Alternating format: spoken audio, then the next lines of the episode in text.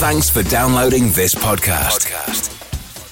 It's for personal use only and must not be rebroadcast, reproduced, or used in any form without permission. Tell your friends they can get their own copy by searching iTunes for Radio Le Mans or visiting radiolemans.com. The European Le Mans Series on RS3. On RS3. Part of the Radio Show Limited Network. Welcome, everybody, to our annual preview to the European Le Mans Series. We've already reached then the time that the championship kicks off again for uh, no less than its 15th season. It's gone through various different guises. The Le Mans Series, as it used to be known, with LMP1 cars, of course, but now firmly LMP2 is the top class. Um, we've regularly waxed lyrical about that famous Donington Park round in 2012, where we had, I think, 11 cars entered this weekend for Paul Ricard, there are no less than 45 cars in the European Le Mans Series. We have made strides since only six years ago. It's a combined weekend as well.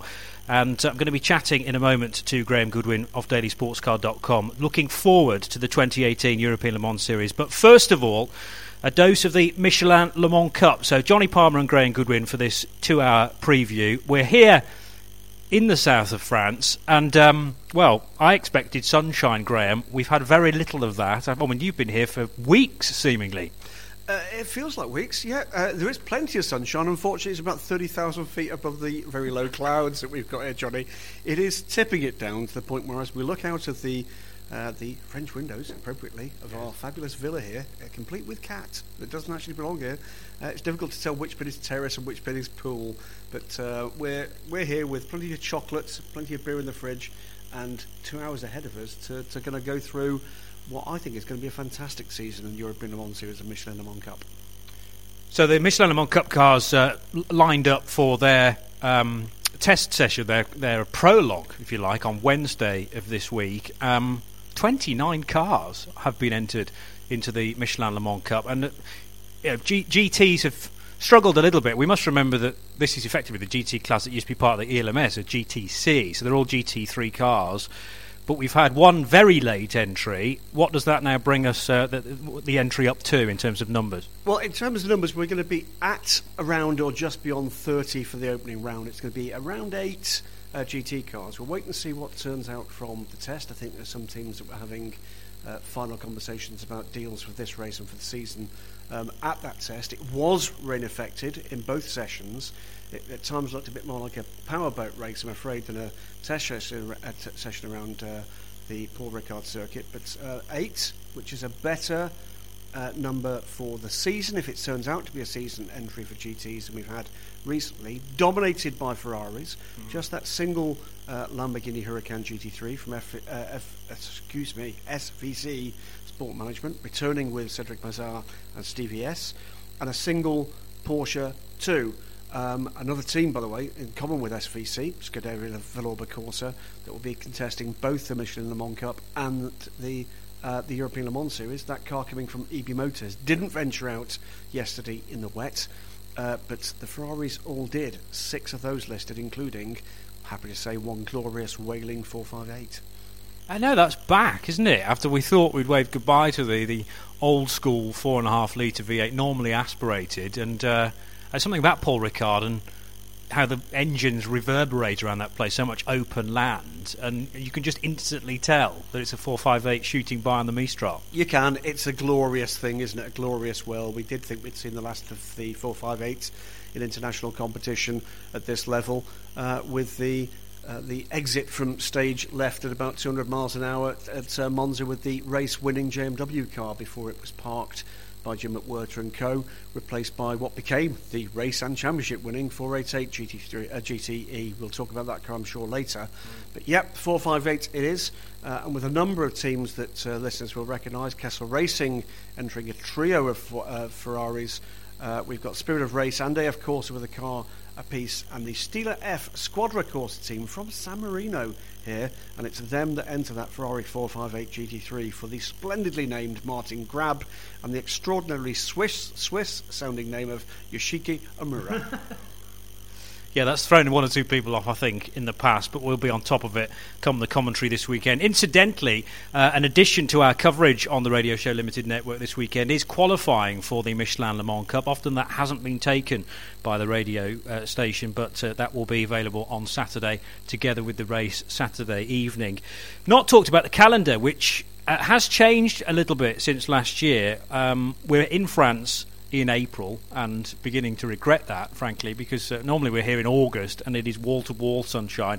It's going to be dry by the weekend, we understand. Saturday, well, certainly Sunday's race will have elements of dryness. I'm not sure about Saturday. Need to check a forecast on that uh, sometime on Friday. But yeah, kicking off at uh, Le Castellet in France for a two-hour race, obviously sharing the bill with the ELMS. And then it's pretty much a race every month apart from August. So the second race takes place in Italy at Monza on the 12th of May. There's then two races at Le Mans. Bear in mind, uh, they're the two, well, near enough hour long sprints. A tank in one of these LMP3 cars won't quite do the hour, so it's going to be two 55 minute races around Circuit de la Sarthe. One midweek, Thursday, I think? Yeah, Thursday evening is the first race. It'll be race morning for the second race. That's getting a real following both trackside and amongst the, the teams. That, that will be a kind of gathering of the clans of LMP3, and I'm sure a lot of guest entries in GT as well. We've seen that uh, happening before with a lot of GT3 cars available to race. But yeah, the uh, the major change, of course, is that switch from the first race of the season for the LMS as traditionally been at Silverstone. That race has moved to August, of course, uh, for the ELMS and uh, we're now here in Paul Ricard. I should warn, by the way, any listeners uh, that will be at the race meeting this weekend. I'm beginning to find French people telling me, "Ah, you have brought the weather with you from England." About as amusing as Johnny Mowlem finds being told he's retired. yeah, that joke's getting rather tired now, and I've been here for far fewer days uh, than the DSC crew. Three further rounds, Red Bull Ring, which did happen last year. That's the 22nd of July. Uh, Michelin Le Cup doesn't go to Silverstone, so they take August out. But then September's race meeting is Spa on the 22nd, and they finish the year at Portimao in Portugal on the 27th of October. So GT3s, we've mentioned uh, this plethora of Ferraris from Kessel Racing. Um, the British lineup, Ollie Hancock and John Hartshorne stands out. Have you had an opportunity to speak to either of those guys this weekend? Uh, because of the weather, not really, is the honest answer. But both these men have got uh, extensive experience. John has raced in both um, GT cars and uh, in uh, LMP cars as well, in the Formula One cars. I think John was the, the last one, the last men to actually race a TVR uh, at the Le Mans 24 Hours some years ago, and uh, that might be pertinent in the years to come. Ollie Hancock, brother of Sam Hancock, ex Aston Martin racing factory driver, of course. Uh, that I'm sure will go pretty well. But there are some names to conjure with. Giacomo Piccini, younger brother of Andrea Piccini, in the number eight car. Uh, we've got uh, Pier Giuseppe Perazzini with Marco Ciocci, gold uh, driver in the AF Corse 71. And Kessel Racing, the old with the Piccini brothers, Andrea, uh, with Claudio Schiavoni. Uh, another splendidly Italian name in one of the Ferrari 488s from Kessel. So lots of familiar names in what is a small but reasonably perfectly formed octet of GT talent, Jonny. And we must mention EB Motors being the champions going into this uh, this year from 17. Now, as a result of that, they get themselves a drive at Le Mans, don't they, in the 24 hours? But We've also, well, fingers crossed, got an EB Motors Porsche in ELMS proper too, but it's not been plain sailing for them this week. It's not, no. Uh, EB Motors well known as a Porsche team. In fact, they've got one of their older Porsches actually in the truck there, I think, on the en route from another test here. But uh, it uh, does mark a return to Porsche for EB Motors after campaigning that Lamborghini to the race win, so right to the championship win rather uh, last season. So two Porsches here, and yeah, we'll get to talk about the 80 car and its travails uh, a little later in the show, I'm sure. So we lose a Lamborghini, and I mean that's the one thing that, that strikes me as far as GT3 is concerned. Yeah, numbers are good. Variety's not great though. We've got okay two different types of Ferrari and a Porsche. There are many other GT3 cars that could potentially be here. So what's to be done about that is the question, I suppose. I think the answer is there's lessons here for the race organisers, championship organisers. They've just got to sell this. It's a great championship. It goes to some splendid circuits. There is the opportunity, of course, to race on the full Le Mans circuit. The only opportunity, uh, with the exception of some guesting cars in uh, the Aston Martin Festival race, uh, the only GT3 opportunity to do so on the full uh, Le Mans circuit Uh, so I think they've, they've just got to take a different commercial view here. There's no doubt there's plenty of GT3 cars, teams, and car owners out there that could be attracted here. That perhaps the lesson here is that there there are some aspects of their package that just isn't working there. Whether or not it's price, whether or not it's simply being uh, approached in the correct way, they've just got to learn a lesson. You can do far better than eight guys. And one thing is for sure, we're going to get an awful lot more GT3 cars come the road to the Le Mans races, aren't we, in June? I'd have said probably a good 20 more is the honest answer. We've seen that before. We may well get some of the cars coming from the Asian Le Mans series, although that's been pretty uh, poorly supported by the GT cars as well in the last season. Uh, but yeah, when you take into account the the, uh, the, cars that are available through the SRO family of uh, race meetings, plus actually a, a booming uh, GT Open series, Jesus Pareja, of course, a bit of a Le hero, uh, and his package based around Spain, and then you know more besides. The, the answer there is plenty there. You're going to see a lot more GT3s come June. You're listening to uh, the Radio Show Limited network of channels and the preview to the 2018 Michelin Le Mans Cup. This is the first half an hour or so of our preview. We'll move on to the European Le Mans Series and its three different classes in due course. But uh, LMP3, you just mentioned the word booming. There was talk, of course, through the, the course of last year about this system of promotion and relegation. That never really happened, although there is some crossover and some interesting crossover between both championships. Probably best to attack this in number order, but we'll also lump in team cars as well. So let's start with the 2 and the 79 LMP3 cars. They're both Ligiers from Ecurie Ecosse stroke, forward stroke, Nielsen. And these are guys that had a lot of success last year, not only in this championship, but also in the UK based Cup. Yeah, indeed, reigning champions in the LMP3 Cup uh, in the UK, run by Butte Motorsport. Two cars this season in Michelin Le Mans Cup, and we'll be talking about them again in the LMS. But uh, some good drivers and some well known names as well uh, for people that have followed UK national and some international racing. The number two car, uh, both Ligiers, by the way, Tony Wells, who's uh, actually raced in LMP2. Uh, on the odd occasion in the European Le Mans Series, and James Littlejohn, a very, very quick driver indeed, in the 79 car, it's Colin Noble and Alistair McCaig, the reigning LMP3 Cup champions from the UK, and it's with Alistair et al. that brings the Ecurie Ecosse banner with this. They do look splendid, white base cars with, of course, the uh, the deep blue of the Saltire, um, and very proud indeed of those racing colours. So, uh, you know, Sven and the boys at uh, Nielsen uh, Racing can run these cars extremely quickly. It's going to be very interesting indeed to see how quickly they can adapt to uh, the challenges of racing on the European level rather than national level. And they're not the first team that we will be talking about uh, that are expanding to, to two car entries as well from the, the solo effort in 2017. DKR Engineering are next, the number three car. This is the first of the Norma M30s, and those that followed the Michelin Le Mans Cup last year will know all about DKR champions, and they move. Well, the champion drivers move into ELMS, but the team remains in the Le Mans Cup with uh, a couple of new signings. They do. So it's two Normas this year for DKR. As you say, one apiece in the championships we'll be covering this show, Jonny. And uh, the number three Norma in the hands of returning Jens Pettersen. He's a man who's been around for some time in ACO rules racing. And the splendidly named Leonard Hoogenboom. Uh, he is a silver driver from the Netherlands, and we saw already in the challenging conditions yesterday, right up at the top of the timing screens for DKR. Uh, that looks like it's got potential to be something of a title challenger. We'll talk about the other car a little later because that's made some ripples in a non-weather related way uh, in the LMS. Uh, Brookspeed, a team I know well from well things like Porsche Cayman racing. I don't really know them in in prototype uh, stuff though, and they're no stranger to uh, racing outside of the UK and international motorsport. Hence, well, you could say hence their name, Brookspeed International Motorsport. Not sure whether this is going to be their regular driver lineup in the number four car, but they have Jordan Sanders, possibly not this weekend though, and John Schauman. I think Sanders will be in for the rest of the year. Yeah, well, Brookspeed, long established in sports car racing, go back to the 90s, the early 2000s, where they were racing GTS class uh, Vipers internationally, including Petit Le Mans at least on one occasion. Later on, went on to win the British GT Championship with a GT3 spec Viper.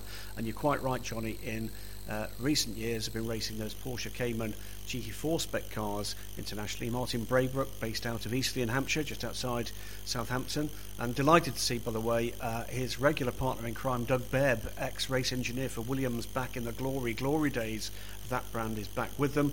Uh, John Schauman, you'll recognise that name, I know, from some of those international efforts. And it looks like it is Nicholas uh, Rondet will be with the team for the uh, the Paul Ricard events. Car looks splendid. Again, white base car with with uh, really very good looking blue and gold, silver, uh, gold rather yellow highlights the car. Really does uh, does stand out. Be an easy one to pick out for us on the TV coverage. Well, that's always good news. yes, especially with so many cars, and you always have to remember which mode we're in as well, whether it's ELMS or uh, LMC. Moving to cool racing again, very easy cars to spot from Switzerland, and a uh, renowned driver lineup for those guys Antonin Borga and Alexandre Coigny. These are the 9 and the 24 cars. Um, although the number 9, I don't think it's going to be here this weekend, so it'll just be the 24 in the Michelin Le Mans Cup. Is that, does that tally with your entry list? That are a little fluid at the moment. They are. They have been a little bit fluid. Uh, in fact, we've got two, the, the 24 and the 34 currently okay. listed, but there, there, have been a bit bits of movement around who's testing, who's racing. So actually, the final entry list, I think, for Michelin Le Mans Cup, we'll only find out when we get to the track tomorrow. Uh, the team have had some issues uh, with the 34. Uh, that car lost a chassis in a bit of a, a, a spin and was then collected by an LMP2 car and spent much of one of the days of the test actually completely rebuilding the car around a spare tub. Uh, but Cool Racing, looking to take steps forward, they seem to struggle to find consistent pace through last season, but it's Alexander Coigny and Antonin Borga are named in the 24. And in fact, actually, knows, oh, that, that, that, gives you the answer, named in both cars. So it will be the 24 just for uh, this race this time, but they are think are looking to add a second car yeah. beyond here. Yeah, the number nine is on the what's called the final entry list, but we only have two drivers against it. Uh, sorry, one driver against it at the moment, which is Gerry Kraut. Gerry Kraut. So, and he's the bronze. What we need is a B driver, and I, I do think that the nine car is to be confirmed. So uh, it's one, possibly two this weekend for Cool. Yeah, well, Gerry Kraut's well known to uh, listeners on Radio Show Limited's uh, IMSA radio coverage because he's uh, a regular uh, exponent of the IMSA Prototype Challenge. So he'll be, I'm sure, uh, keen to get his, his, season off with a bang. Let's wait and see. But certainly, it seems to me that the, it's going to be the, the, Le Mans races that are the big attraction for Gerry and that number nine car.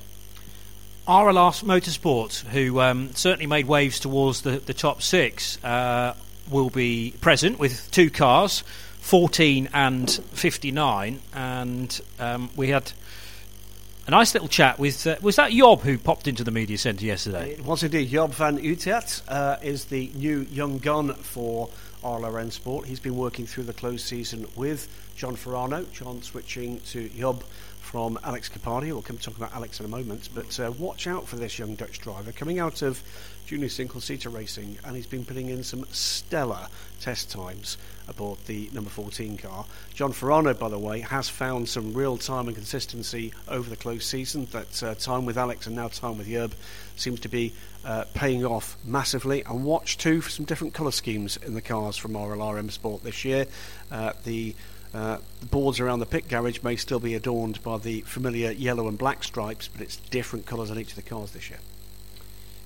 So that's the 14. The 15. Well, we talk about Alex because he's will be one of many drivers on double duty this weekend, won't he? And, and therefore flat out. Uh, Ross Warburton and Alex Kapadia, uh, regular teammates. DB Autosport are a new name on me. They've got a, two Normas, in fact. Norma M30s again for the French crew, numbers 20 and 21.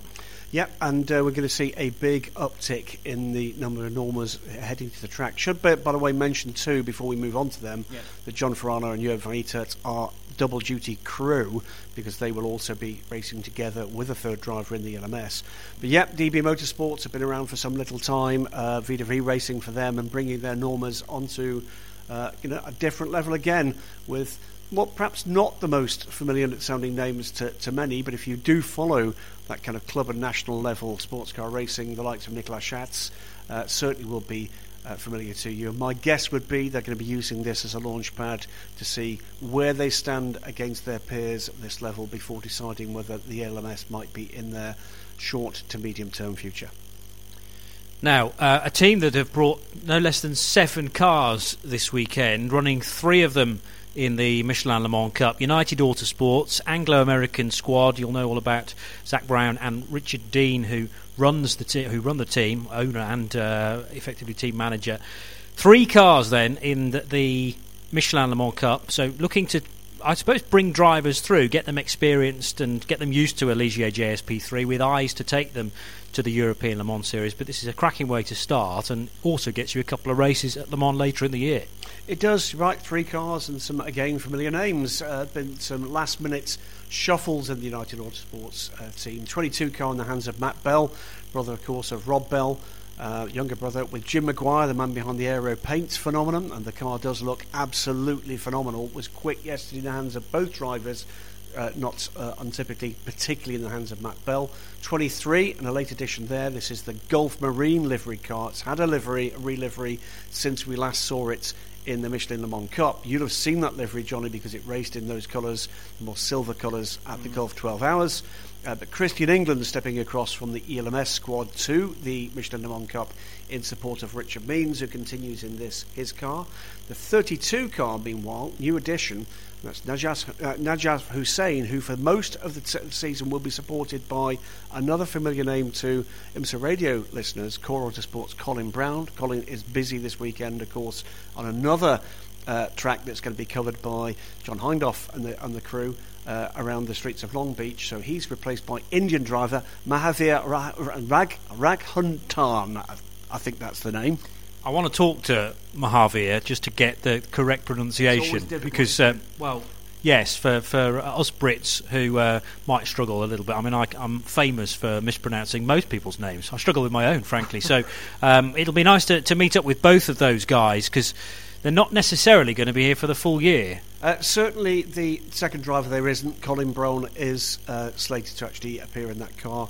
I think the guys were very keen to get him up to speed here if they possibly could, because we might just get some changeable conditions. You're right, what you said earlier in the show, Jonny. Uh, weather forecast rather better for the weekend, but then again, we've heard that before this week and been rather let down. But uh, United Autosports, all three cars look great. Uh, I'm sure we're going to see at least one of those at the sharp end. Moving forward to a British crew now, number 25, an entry from Lanan Racing, who are not a stranger necessarily to this paddock in the recent past, probably a couple of years ago. Michael Benham and Duncan Tappy, I'm certainly more familiar with those guys in a Von Ryan Racing McLaren, a bright orange car. Certainly Duncan's raced those cars in the past. So this is a little bit of a new venture for those guys, a car with much more downforce and power. Yep, it's a Norma uh, for starters. Lanan Racing coming back to LMP3 racing in Europe after a season last year in the Asia Le Mans series supporting the ARC Bratislava team in Asia Le Mans, and before that ran one of the early Ginettas with some little success in the European Le Mans series. So Graham Johnson and the guys now uh, relaunching effectively their campaign in LMP3. Mike Benham and Duncan Tappy in the last year or two uh, have been running in GT Open with Garage 59 in the McLaren 650 SGT3, but have also taken in the Road to Le Mans race last year. So they had a, a, an opportunity to look here, but interestingly, they've opted to step up from a GT to an LMP3 car. The Lanan Racing Norma looks absolutely gorgeous. It's a red and white livery in the tipping conditions uh, that we saw yesterday. Just glancing as the car came through the final turn, I swear to God, the thing looked like a Toyota TS050. Which is no bad thing at all, so they should be highly commended for that. CD Sport, another new entry for this uh, Michelin Le Mans Cup, and it's uh, another Norma M30, a German and French driving combination. Uh, yes, indeed, CD Sport, another team with fine form in GT racing in particular. Uh, the FFSA GT series, they've been running multiple cars there, and again now looking for an international uh, outlet for some of their, uh, their, their customers. Anthony Pons is a name that is known, I think, pretty well uh, for those that follow one make Porsche racing. Certainly, long-time player in the French Carrera Cup.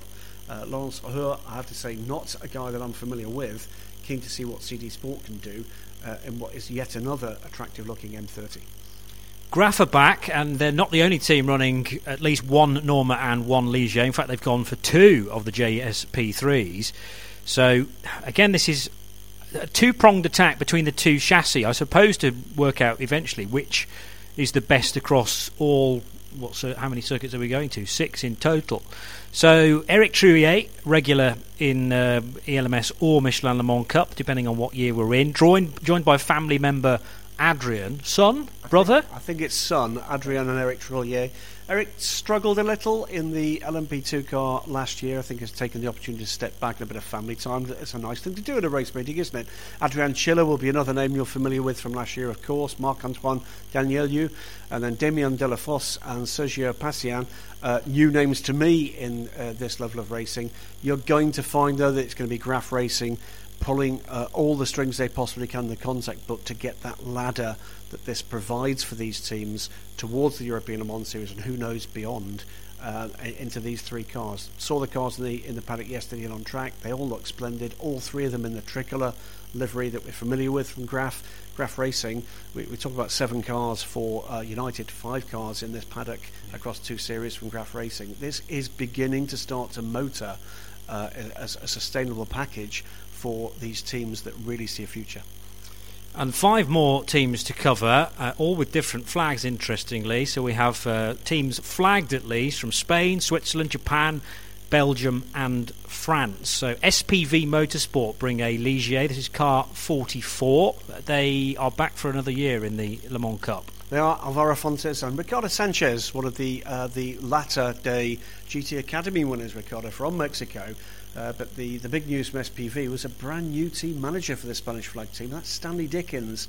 Uh, Stanley, the least Swedish sounding ma- uh, man on the planet, uh, look, looks like a cross between Stefan Johansson and Kurt Russell, but is actually the 1989 overall Le Mans winner for Sauber Mercedes. And let's wait and see what he can do. SPV had rather erratic form last year. Car looks pretty good. Sanchez, we know, is quick. Let's wait and see what they can squeeze out of the package. Spirit of Race expected later on in the year. Don't think they're here at Ricard this weekend, but Michele Rugolo and Claudio Sidanovic will return, we understand, in the 55 Spirit of Race car. TKS flagged as Japanese in the only Ginetta Juno in the uh, in the entry. Quite right, and uh, it'll be Shinyo Sano, who is the, uh, well, two years ago now, won the GT Cup class in the Asia Le Mans series for his team. Um, he brings one of the three Ginettas they obtained from ARC Bratislava, two which I think are raceable, one really now a kind of spares package. Uh, Luca Magnoni is a customer of the Nova Race team in Italy, and it's they that are actually supporting this, this effort across the Michelin Le Mans Cup. Could there be a possibility we'll see a second car from this team at Le Mans? You never know. They do have uh, that possibility. Uh, but Shinyo Sano can be pretty quick. Uh, they've struggled a little bit with this Ginetta in recent races, though. Nothing wrong with the package. We've seen the this exact car win races in Asia just a year or so ago, and nothing's changed about balance of performance. I think it's just unlocking that code. Um, penultimate team to mention, Motorsport 98. They were very late winners of the final race of the year because the DKS, the DKR engineering car was, I think, entirely excluded rather than having places docked. And the team to inherit the win, uh, Eric De Doncker and Andy Meyrick, Motorsport 98 crew. Sadly, they didn't get to stand on the top of the, the, podium, but they were getting better and better throughout 2017, I thought. They most certainly were. I think Andy started the year not really knowing what to expect from this package, but was constantly surprised and surprised pleasantly by, what they were, they were able to do. Eric De Doncker has been around uh, international motorsports uh, in Europe for as long as I can remember. Andy Meyrick, of course, an ex Aston Martin and Bentley factory driver, Welsh wizard that he is, and he was quickest in the test yesterday. And finally, N-Race also back for another season. So uh, yet another Ligier JSP3 to complete the order. Yep, uh, did did uh, pretty good work as well in the tipping rain ye- uh, yesterday on track. Thomas Ackery and Alan Costa. Again, for those of you that have been following Michelin Le Mans Cup in recent years, there'll be another couple of names that you will recognise, and that's something significant because we've seen down through the last couple of three years with LMP3 that teams and drivers that come come back and stick together do tend to make rapid progression. We've seen it in the LMS with teams like Ultimate, for instance, where when they were kind of uh, tottering around the bottom end of the top 10 in some races one year, all of a sudden, with that testing time, with the opportunity to compare data, can take a step forward. Let's see whether or not N-Race can do it. They have raced at the sharp end of these races in, in, in, uh, uh, over the last year. So that's the lineup, and it is fit to bursting. The paddock, uh, the kind of outer paddock, if you like, for the Michelin Le Mans Cup took shape during midweek, and we had a very wet and soggy prologue on Wednesday. But uh, there'll be track action on Friday and Saturday for the 2018 Michelin Le Mans Cup cars. They tend to be all Saturday races through the course of the year, barring, of course, Le Mans, which is slightly different 55 minute race on the Thursday and a 55 minute race on the Saturday morning. So tricky to predict. I'm not even going to ask you, but I mean, uh, the, the, beauty of this, I suppose, is it's very, very tricky to pick out standouts. I don't think we're going to get necessarily a runaway winner as we did in 2017. I'm sure we're not. LMP3, well, let's see, it's around the 20 car mark. Of that, if you look down that entry, you look at the familiar names and you, you just interrogate a little bit more into some of the others, I think there's a good half a dozen cars there that will be really banging wheels and banging heads, if you like, throughout the season. I think we've got a cracking season ahead of us. GT, I think, is a little more difficult to predict. It's going to be all about, as it often is in Michelin Le Mans Cup, how good is the bronze driver, how consistent is the bronze driver, and what be even more interesting to see is how those guys develop through the season, because that's something we have seen in recent years with Michelin Le Mans Cup, is a crew that perhaps wasn't quite there at the start, all of a sudden starts to shine towards the end, and that's exactly what this is about, Jonny. The European Le Mans Series on RS3. On RS3. Part of the Radio Show Limited Network. Season 15 of the European Le Mans Series begins here at Circuit Paul Ricard, just as uh, the 2018 Michelin Le Mans Cup does as well. Sunday race, remember, and all four hours. Uh, that uh, got changed from three to four a number of years back, and it really does mean an entertaining uh, race that can be approached in various different ways from a strategy point of view. Six races taking us to France, Italy, Austria, the Silverstone race in August that the Le Mans Cup runners miss out, of course. That's the 18th of August, supporting instead the World Endurance Championship, and then the final couple of rounds at Spa Francorchamps and Portimao on the Algarve on the 28th of October. Um, can you describe, Graham Goodwin of dailysportscar.com, the entry for this year's ELMS in one word? Epic. I thought you might choose that somehow. It's quite good, isn't it, in terms of numbers? Well, yeah, the, the overall entry for the full season numbers 41, but it's better than that here because there's been some real pragmatism, opportunism, lots of other isms being uh, employed here by a number of the WEC entrants. Four of those cars have chosen to stay on for another week from the WEC Prologue last weekend uh, here and will take part in this race. And at least two of those, I think, may well feature in more ELMS races later this year. So that's great news for people that follow what I continue to bore people about as being what I think is one of the best endurance racing series on the planet just now. Are we in a golden era for the championship? Would you think at the moment? I mean, it's tr- it's difficult to know when you're in one that you are, and it's only looking back you think, "God, that was a good phase of the championship." But it's in rude health. You know me; I d- I don't like to use cliches at all. Okay, yes, we are. yeah, I think the answer is yes, we are. It's it, they've the, the addition of LMP3 has made a huge difference, but it shouldn't ignore the fact that we've got a pretty record-breaking number of LMP2 cars in the top class for this race. Okay, including those two guest entries, uh, but yeah, I think they've just got it right, and in part that's because the calendar is a really entertaining one. We're going to great tracks in great places to go, which means that you know some of these gentlemen drivers can come along, bring the family, bring the, the good lady, and actually have a great weekend of it, not just on track. Uh, but in the in the surrounds as well. I mean, Monza, fabulous place to go. We all love going to the Red Bull Ring, and it's just the most gorgeous part of the uh, of the of the world over there in Austria. Nothing wrong with the Algarve when we're getting towards gloomy times, the rest of Europe. And then there's Northamptonshire, yes. which of course features in everybody's must see. Mine too, certainly does. It's uh, possibly not first on the list, but uh, you know, close second. Um, let's do GTs first of all. Then um, we've mentioned an awful lot about GT3s in the Michelin Le Mans Cup, but these are GTE cars, so without the Uh, without the anti-lock braking system, without the traction control, full-on, effectively Le Mans GT cars, all running on Dunlop tyres this year.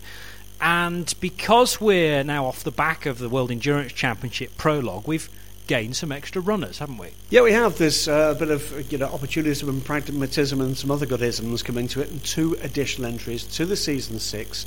It does mean, Jonny, for this opening round at Paul Ricard, we've got four apiece between the Ferrari 488s and the brand new, in privateer hands at least, 911 RSR. Yes, the mid-engined uh, version of Porsche's 911. So until last year, at the end of last year rather, was only seen in factory hands. So uh, the Gulf Racing UK squad uh, here, and the Spirit of Race car that competes in the World Endurance Championship, the 54 car of Francesco Castellacci and Thomas Flohr, uh, previous Michelin Le Mans Cup uh, race winner, of course. Those two cars step in from the World Endurance Championship. In the case of the Ferrari, without Giancarlo Fisichella races in the WC, we think just for this race. In the case of the Gulf car, we may well be seeing more of the team, but not necessarily that car later this season, because Mike Wainwright, team owner, has taken uh, delivery now of his second Porsche 911 RSR and is looking for places to race it. So we're, we're now at a point where you know this controversial at the time Porsche, which had the gearbox and engine reversed in order to uh, build up the rear diffuser sufficiently so it could be competitive against its rivals. It's now reached uh, customer hands. Um, I mean, did we always know that was going to happen? I think we did. I mean, Porsche, you know, have, have long been uh, an organisation that does try to let uh, its latest, you know, uh, its, la- its, latest machinery into uh, into customer hands. The 919 hybrid aside, but you know, going back to not, you know, way beyond before Porsche 956 and 962, the Porsche GT cars have always been kind of well, it sounds almost dismissive to say hand-me-downs, but you know, have always been successful in the marketplace. And yeah, it's great to see it. We've got uh, no fewer than three for the full season here. Uh, they didn't run without issues at the test. Uh, a couple of incidents which we can kind of uh, run through in just a moment. But the things look great. They they wear a livery beautifully. They really do look as close as you can possibly imagine to a GT1 car in the in the old era, and they sound unreal. The loudest, most astonishing sounding things out there in this field, I think, including the fire breathing Gibson V8s and the LMP2 cars. The three Porsches, though, for the full season two in the hands of Proton Competition, one in the hands of Ebimotors, stepping up from their championship winning year in the Michelin Le Mans Cup. And two of those three cars did, as I say, have some issues in the early part of running for their prologue test in the early part of the week. Ebimotors car, the number 80, in the hands of Fabio Babini, uh, having a bit of an off and damaging front and rear. That car was fixed, which is good news both for them and for Proton because that is actually for this race uh, meeting and until Le Mans will be one of the two Proton WC cars repurposed. In this case, it's the 88 car from the WC. Uh, across the other side of the garage, uh, it was fault free for the number 88. In fact, we saw Marc Lieb, the uh, obviously uh, ex world champion in WC and Le Mans winner overall, as well as in class before. Now the head of Porsche Customer Racing, he took a few laps in that car. Wait to see why uh, in the near future as to why Marc was doing that. But his first chance to sample, probably the most expensive car he's currently selling to customers. But on the other side, his other day job came into play because there there was a heavy shunt for that car in the hands of Dennis Olsen and I'm afraid that damaged the chassis beyond repair. There are spare chassis available, but for this race uh, at Paul Ricard, they will be employing the other WC car, the 77 car, uh, instead of its its sibling from the uh, from the, the ELMS team. The LMS cars, by the way, uh, not quite sure whether or not that will be reliveried in time. The kind of the camo liveried uh, 77 from Dempsey Proton, but flat grey livery, which I think suits the cars beautifully, uh, and an interesting looking driver squads for both of those cars, Jonny. Yeah, well, uh, let's go through the GTs in, in number order. Spirit of Racer there, as you would expect, I suppose. I remember speaking to Matt Griffin. It was actually during the awards night in Portugal, the back end of 2017, and he said he really felt his driver, crew, and the car were fully capable of winning the 2017 championship. They just didn't quite have the luck. But I mean, they've got to be one of the favourites to 55. Uh, yeah, you'd, you'd like to think so. They, they, they are one of these, these crews that just either utterly dominates or just has an absolutely terrible weekend. And you know, Matt Griffin, not a man to wear his, you know, he does rather wear his heart on his sleeve, rather, doesn't he? And shows his disappointment very clearly. I quite like that. Uh, Duncan Cameron, uh, who is the, the man behind the efforts financially, uh, putting trust again in the mercurial Irishman and in Aaron Scott, who, you know, uh, you know, for me, Jonny, the last couple of years, Aaron Scott have started some of these races. He's often given the opportunity to start the races, has really shown some massive, massive form. And yeah, there's not really a great deal, um, you know, of weaknesses in that lineup. Duncan Cameron, one of the more capable of the gentleman drivers. Aaron Scott, um, I think, a great start of the races. And Matt Griffin, just, he's got all the fire in his belly, hasn't he? A 55 car, still that deep uh, green with the white roof for the 488 GTE will be, without a shadow of a doubt, a force to be reckoned with throughout the season. And the other car only has two names against it at the moment. So Thomas Flohr and Francesco Castellacci due to do the race as a duo. They will. This will be all about them just gelling better with Thomas Flohr in particular, getting more seat time in his uh, Ferrari 488. This is the Vista uh, uh, backed silver car with the the red stripe that'd be familiar to uh, viewers of the WEC in recent years but they'll be looking to actually just get a bit more team gelling together, but particularly Thomas Flohr looking for that seat time that four hours will give him. JMW Motorsport will have been wishing the 2017 season never came to an end. There were so many huge stories, not least a massive win at the Le Mans 24 Hours last June.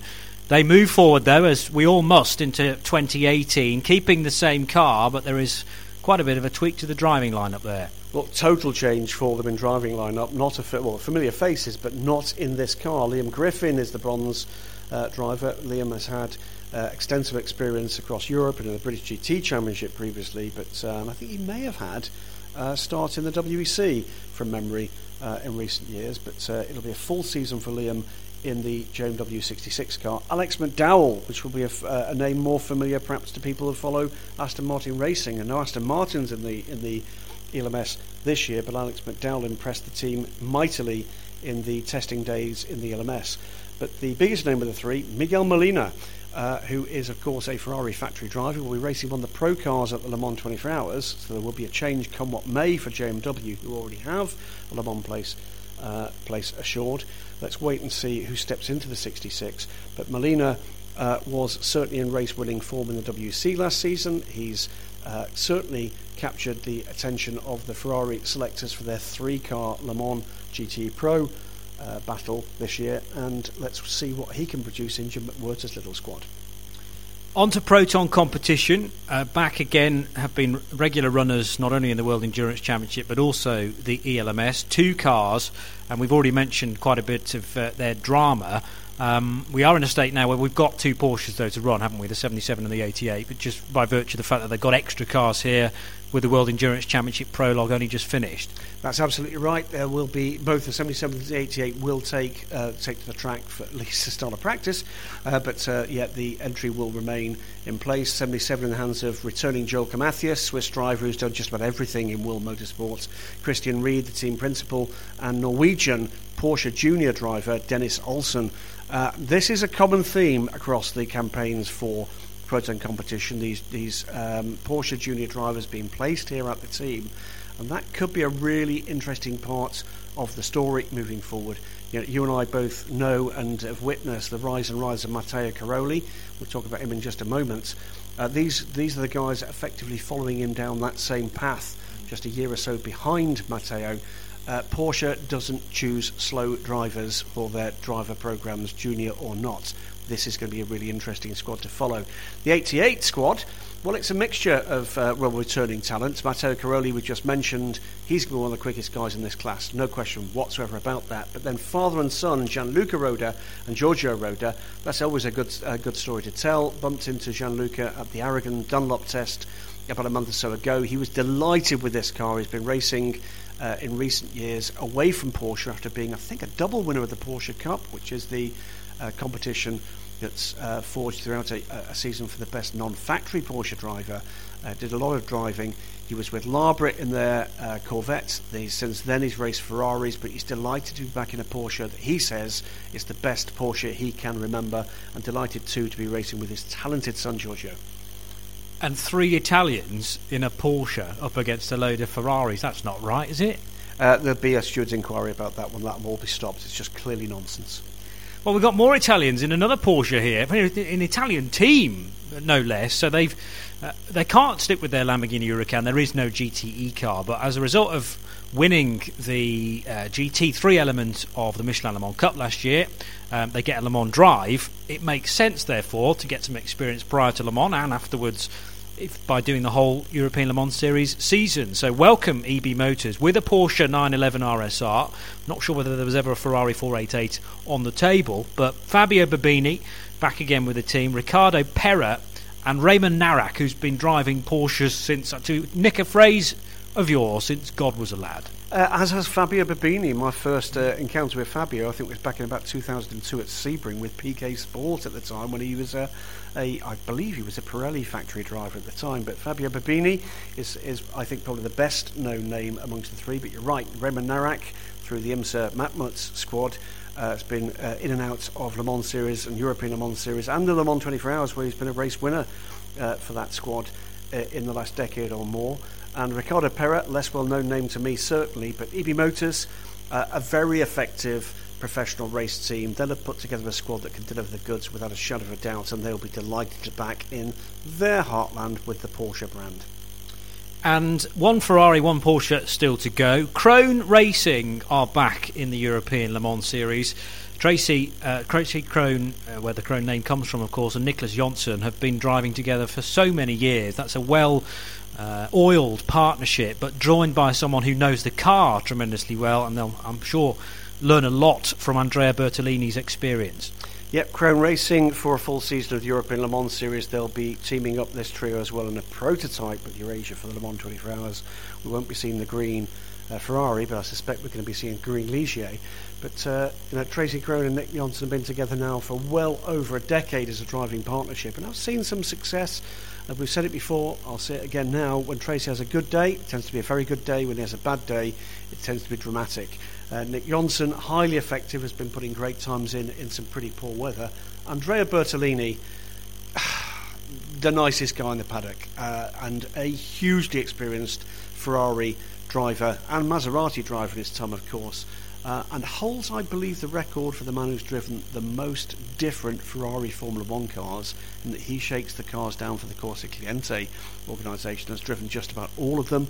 Um, this could be an interesting one. It has all the prospects for being in the fight at some points this season. It also has some prospects for one that might go up and down through the order depending on whether or not drivers are having a good or a bad day. But the 83 car, good to see Chrome Green back in the ELMS and back in Europe. And finally, Gulf Racing UK. Um, it remains to be seen whether they're doing the full year. Uh, Michael Wainwright, Ben Barker, and Alex Davison will be the driving lineup in the 86. Well, Mike and Ben, well known to WC followers without a shadow of a doubt, uh, currently only confirming this race, but I think there's every prospect we'll see them in for at least half the season uh, in this or the team's other brand new 911 RSR. Alex Davison uh, comes in as the new Australian uh, this year, but uh, comes back to Europe racing for the first time in about a decade. Did the FIGT Championship for a one-off year, did pretty well in a Felbermayr Proton Porsche, uh, but good to see the tall Australian back in. He's going to be quick. So there you go. That's the field. Um, very impressive for the opening race of the year. It remains to be seen how many of those uh, cars we can retain for more than one race again, it's all about Ferraris and Porsches, so uh, not uh, no no more Aston Martin, sadly. Not in this year. I think there's a couple of customers that are just waiting for their opportunity in the 2019 season for the fantastic new Vantage. Um, so, you know, for this year, I'm afraid that's taken second place to a much Im- increased commitment in GT3 for Aston Martin with their factory drivers and customers. Wait and see what happens in 19. Anybody else likely to be close in the GTE? I mean, we are now looking at 2019, I realise, and there's the potential, I suppose, in the World Endurance Championship to get some of those newer cars in, although people like Paul Dalla Lana have been trying to get the Aston earlier than that. Uh, what next are we going to see in the GTE world? Well, in terms of the GTE Pros, of course, that can only come to the WEC or IMSA because they've got to be at least a year old. In terms of what you may see in 2019, uh, well, you've got prospects of the new cars that are here or that we've not seen so far in AM hands. That means the new Aston Martin Vantage, that's going to be available in the European Le Mans Series from 19. So is the BMW M8 GTE, and I think that's one that we might well see, depending on its success or otherwise, in international racing. And as whatever we hear in terms of the uh, the the, the, uh, the length of life that's going to be less than the 4GT era, at some point it may very well be that one or two of those cars find their way into customer hands. Let's wait and see. But for me, actually, if you're going to have a Ford Ferrari battle, let's have one that's in depth. And here, at least four cars apiece, I think is going to make for some entertainment. Do you also see it for seeing being fairly balanced through the year? I.e., Ferrari might be strong at one track, Porsche strong at another, and it's therefore going to go down to the final race on the Algarve. Well, I hope so. Uh, we've got two cars here that have been pretty strong in pro hands and indeed pretty strong in ham, ham hands in the case of the Ferrari 488 last season. We don't yet know, do we, about the 911 RSR? is that a car that, uh, that is going to be kind of customer friendly? Everything I've heard from the guys that have driven the cars so far, and I spoke to a number of them, Khaled Al Qubaisi, part of the WC uh, squad, uh, seems to really very much like the balance that he's getting out this car. Spoke to Fabio Babini, one of the pro drivers, of course. Uh, spoken to a number of the Proton guys. They all love the car. The difference here is that some of the testing so far has been done on Michelin tyres. This is the spec Dunlop tyre for the season.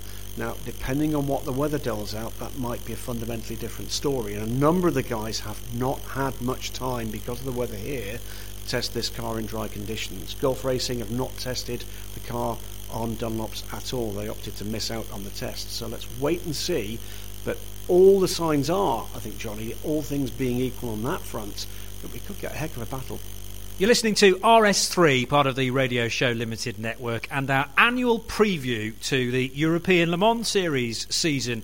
Uh, GTE dealt with. Let's move on then to a stellar grid once again for LMP3. Not quite the biggest, though, because LMP2 hot on its heels in terms of numbers. We'll get to that very shortly. But LMP3 uh, thoroughly entertaining when it comes to qualifying on well now Saturdays as it is, but the number of different cars and drivers we have at the top of the charts at any one point through what is a very short, sharp session, ten minutes, I believe, for the session again 2018, which can sometimes be extended to about 12 minutes depending on when the final car goes across the line. But it keeps us enthralled as do the races, because bear in mind we've got minimum pit stop times to deal with as well. You have to take two longish pit stops, and then your final stop can be as quick as you like. You can take that quick stop at the start of the race, though, as well. So it means that the order does flip flop throughout the course of the four hours and keeps us guessing. Uh, for the for the last half an hour, really. Let's uh, look through then the various LMP3 cars. Different chassis again to think about, but they're all powered by the same 5 litre Nissan V8 engine. And they're all on Michelin tyres, Graham Goodwin of dailysportscar.com. It's again, though, a tremendous entry. Great entry. Lovely to see an entry closing uh, closing in on 20 cars for the season. Um, and some very well known names, both from the driver and the team. Uh, names that we're going to be kind of going through in just a few moments, Jonny and a little bit more variety. Uh, we've got more the Normas now joining what had been, uh, you know, pretty wall-to-wall Ligiers. So we're going to see, I think, some some proper racing this year, uh, more so even than last year. It's a maturing class. We're now getting teams in large numbers and drivers in large numbers that do understand these cars better than they did last year and the year before that. And as we saw from some of the racing, some of the teams that are coming to the fore in 2017, that just only adds to the show. Uh, so great to see the teams coming back, great to see the cars coming back, but it's still some of those drivers unlocking the code.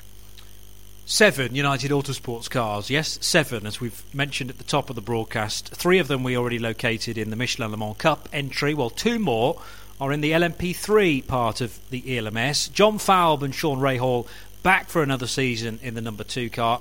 And in the number three, it's a three driver lineup Matt Bell, Garrett Grist, and Tony Wells, again straddling both championships. So the two and the three, uh, regular numbers, and for the main part, sort of regular driver lineups too. Yeah, returning champions again, of course, for United Autosports. It's uh, been written more than once that uh, the European Le Mans Series LMP3 Championship has only ever been won by teams that are based on the same industrial estate in Garforth in West Yorkshire, and two of those have gone to United Autosports. Uh, John Sean Rahal took a very good look at LMP2, came very, very close to signing up for at least two different teams in that championship, but have opted instead to step back into LMP3.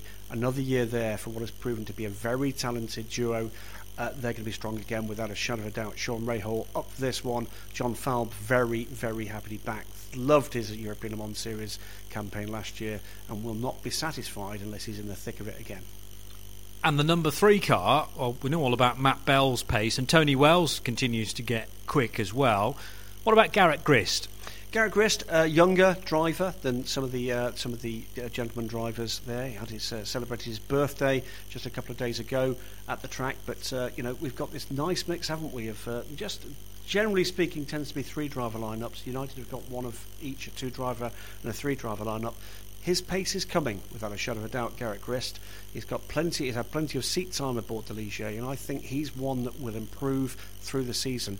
What you've got to look for as well, remember, in the European Le Mans Series, particularly when you see this increasing number of drivers coming across from North America, is that thing around uh, have they got the experience at these tracks? Simulator technology can fill some of the gaps, but the reality is that actually you can only really uh, get, get to, to, grips with these places when you've actually had seat time uh, with, with, these cars on those tracks. That's where Garrett Grist might find his learning curve a little bit more vertical than most. On to Cool Racing. They're running the number four car once again, and it's a familiar driving lineup, actually. These guys know each other well. They do. Iraj Alexander, uh, it's all Swiss uh, team, both the team and all three drivers. Iraj Alexander, Alexander Coigny, and Gino Forgione. Uh, cool Racing, they're, they're one of these teams that has rather bounced up and down in the form, but really, uh, the number four squad looks to have plenty of experience. They do know each other without a shadow of a doubt. Iraj Alexander, one of the more experienced drivers in this field, just need a bit more convincing that the Cool Racing squad can pull together this effort across a full race distance and indeed a full season. I hope they can. I hope they become this year's Ultimate Racing, who went from being yeah. mid mid table two years ago to being real title contenders through most of last year there's no reason why they couldn't follow through, and Cool Racing could be, uh, be you know, be putting that tick in the box for 2018. From Spain, the five car again has had a presence, I think, in the last two years, but it's a slight change to the name once more. And you know, you scratch beneath the surface. I don't think that's anywhere close to the same kind of uh, preparation crew, the same mechanics as it was when we first encountered that team. No, Speed Factory, it's got to be said, have had a couple of utterly terrible years in the European Le Mans Series. Not going to beat about the bush, they've just not been there. Yeah. It does look better this time. The car is not the all black with Bugatti shoes branding that we saw last year. It is instead in the kind of pop camo livery. It does look very uh, convincing too. It's two Russian drivers, Daniel Pronenko, the splendidly named Timur Boguslavsky, mm-hmm. and that's going to be one of my favourites this year, and a Ukrainian uh, driver, mildly amus- uh, amusingly called uh, Alexei Chuklin. Uh, so this one I think is going to give us some fun. The signs are they're going to be close to the pace as well, Jonny, and that can only be a good thing for the championship. So that team, Nefis by Speed Factory, retaining the Speed Factory bit, uh, still Spain or Spanish flagged, and car number five. 360 Racing.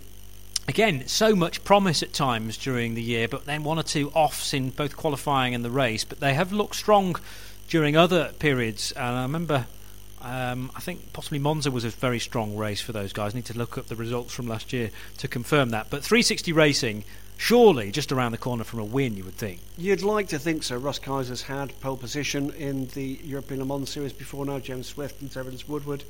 It's a team that is gradually getting their act together here. Uh, because it's not good enough just to have one guy that's very quick and the other two kind of bumbling, bumbling along and not kind of learning from that experience. They, they seem to me to have just cracked it a little bit more coming into this season. I would not be surprised again to see 360 Racing in that group of aspirants, podium sitters, and even race winners. They have uh, been, you know, banging heads up in the sharp order over the last couple of uh, couple of seasons. On the odd occasion, they need to show a bit more consistency across a season if we're going to be talking about them as title contenders. Now, stepping up to the European Le Mans Series, the number seven car. This is Ecurie Ecosse stroke Nielsen, still retaining. It's two cars, isn't it, in the Le Mans Cup? But the seven car is the new entry into the European Le Mans Series. So, uh, again, the team run by a guy we know simply as Sven.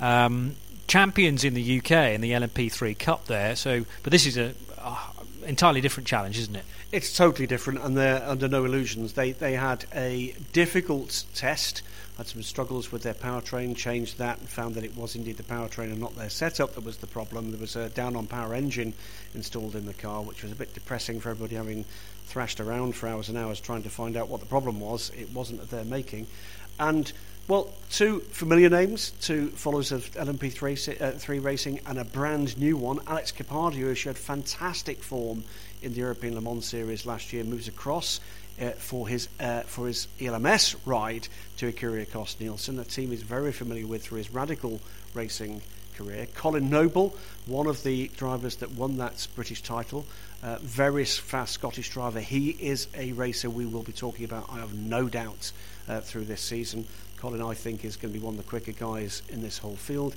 And young Christian Stubbe Olsen. Uh, now, Christian, uh, Danish by birth, has never lived in Denmark. Actually, uh, is a student of photography in London. And uh, Christian Stubbe Olsen, I think, is one to watch in terms of him finding that speed under the tutelage of Alex Kapadia in the European Le Mans Series. And I think we're going to see young Christian, who comes from the very odd background in racing of historic Formula 3 racing to LMP3. Uh, not, not the most uh, regular one. Races in historic racing with his father, another keen racer. I think we're going to see this crew gel beautifully through the year. Watch for the number seven as being one of these stories of the season. DKR Engineering, we've talked about already because they have a car in the Michelin Le Mans Cup for 2018. They are the champions, no less, of that series in 2017, bringing a Norma M30 to the European Le Mans Series. Jean Glorieux and Alexander, Alex Toril, we know all about. Alex bringing his brother, Miguel, into the lineup as well. And, um, well, there are a few people who've had their cages rattled, shall we say, in terms of where they sit in the FIA driver rankings, they're all silver drivers, and I think special special uh, expense, uh, um, special uh, dispensation is not expansion. That's not a word. Dispensation has been made, and there are one or two drivers, team managers that don't quite like that. A bit more than one or two. I would suggest to you all of the others uh, are actually rather irritated by this, and uh, I know there's been protests made politely and informally to the race organisers about to them giving the nod to a, a, a, three silver driver squad. It remains to be seen whether or not they will be allowed to start this race in that order and this season in that order. I cannot see any way that they can continue through the season in that order, particularly because rather inexplicably, if you're looking to stay beyond the below the radar, on the first two sessions of the ELMS uh, prologue, the Toro brothers, one apiece, uh, set the fastest time in those sessions. That may not have been the cleverest move. Let's wait and see what actually happens when we get to the track. But for now, DKR Engineering in that Norma um, have a squad which, if it remains as it is, you have to say can be title contenders. If you were going to make a switch to a bronze driver, the reality is there are 22 Michelin Le Mans Cup cars just across the paddock, all of which have got a bronze driver there ready, willing, and in some cases able to step up. Um, and of course, th- that's a change from last year, isn't it? Because John Glorieux was a bronze in 2017, but by virtue of winning the Le Mans Cup, he's now become a silver. And all of a sudden, you're in a situation from DKR's point of view where your combo doesn't work anymore. Well, that, that reasonably speaking is their problem. The reality is, been pointed out to me, the the uh, the way in which they've got in is that there's uh, an opportunity for, if you like, a, almost a buyout clause for the race organisers, not to recategorise a driver, uh, but to actually decide whether or not there was a competitive advantage from particular crews combination. Reality is all bar one of the crews actually do comply with the letter of the regulations. This one doesn't. And has been said to me by more than one, if you are looking here at a, a class that's struggling for numbers, maybe three cars and looking for a fourth, maybe we're not in that position. We've got way over a dozen. uh, you know, you've got to ask yourself, is that a smart move? If what you are looking for is a reasonably easy life in 2019, as things stand, if that stands, protests will continue, and all that's going to happen in 2019 is every single one of these teams is going to come forward with three silver drivers. Yes, you've got to be careful about setting precedents, I realise. AT Racing are next. This is the number nine car with the two Belarusians who've been with AT Racing well, for at least the last four years, still in LMP3 for Alexander Talkanitsa Jr. and Senior, and it'll just be those two guys for this weekend. Well, certainly in the test, Mikkel Jensen was back with them. Now been named, I believe, he's now a BMW junior driver. Mikkel, he was very, very quick last season in that car, but also beginning to find real form in the family-owned car is Alexander Talkanitsa Jr. His father and son combination once again. Let's wait and see whether or not uh, Mikkel Jensen actually turns up on the final entry list. There is uh, another driver who's been mentioned uh, as, as, competing with the team for some part of the remainder of the season. Uh, but to the moment, it is just the Talkanitsas named on the entry. I think we'll see a third driver. Okay, well, that uh, I mean, there is a gap certainly alongside which could be filled from Monza onwards. Um, let me get back to the right page again for the entry list. Number 10 is Oregon, the team that made the step across from the uh, Renault Sport Trophy a couple of years ago, similar to High Class Racing, who we'll talk about in the LMP2 field. But Oregon team with their Norma M30. It is two new drivers. Certainly, I think Andres Mendes has raced, well, certainly raced uh, Renault RS01s in the past with those guys. Unfortunately, I seem to remember Oregon more so off the track in 2017 than on it. They had a pretty terrible year, didn't they? This is the team that uh, onlookers will remember. It looks a little bit like a Lego um, car. It's uh, lots of primary colours, yeah. uh, but also a bit of pink. Pinky purple uh, is Oregon team's uh, colours. They've got some convincing to do that they've actually understood what is required to make it work at this level. They did have the odd run where they were you know, up into the top 10 and challenging for, you know, the potential for a if but or maybe of a, uh, of a lower end podium.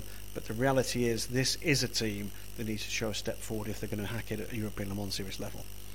On to Euro International, whose team, well, a lot of it's made up of uh, Italian mechanics and engineers, although they are flagged from the USA. And two Ligiers for this crew once again, 11 and 12. It's a two driver lineup in the 11. Giorgio Mondini has been there for the last three seasons, but joined by a new teammate. Yeah, Kay van Berlo, and uh, hearing some pretty interesting stuff about the young, young Dutch driver.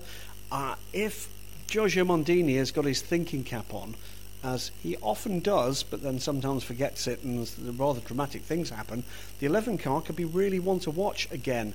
It has very often been right up there at the sharp end, and they just seems to be that Euro International conspired to fail on that that kind of front. The 12 squad, the sister car, actually is exactly the same squad as we finished the season with last year. J- uh, James Dayson, Andrea Dromedari, and Max Hanratty are back, and again will we see a step forward? Will they experience? They will know the tracks now, and that might make a big difference. Uh, Euro International could really do with some su- success to underpin the investment made in this two car effort. And the, the, positive for us, uh, in terms of identifying those cars, is that we don't have any Duqueine Normas anymore, which was a very similar paint job, that sort of dark.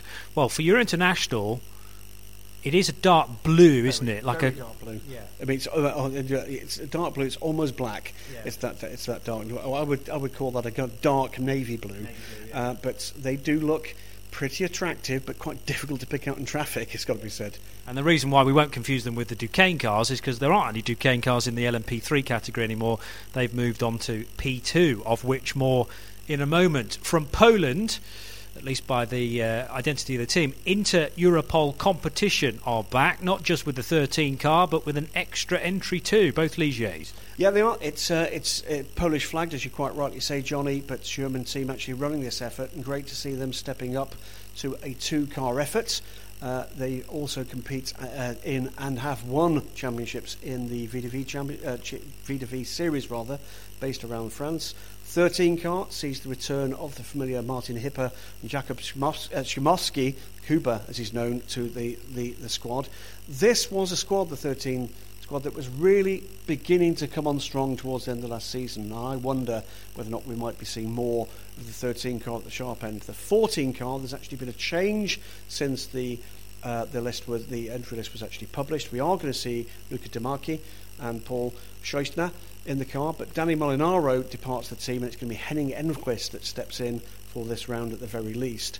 Uh, great to see two Norwich City liveried yellow and green uh. It really does suit the car that that livery, and a very friendly team. Great to have them as part of the paddock once again.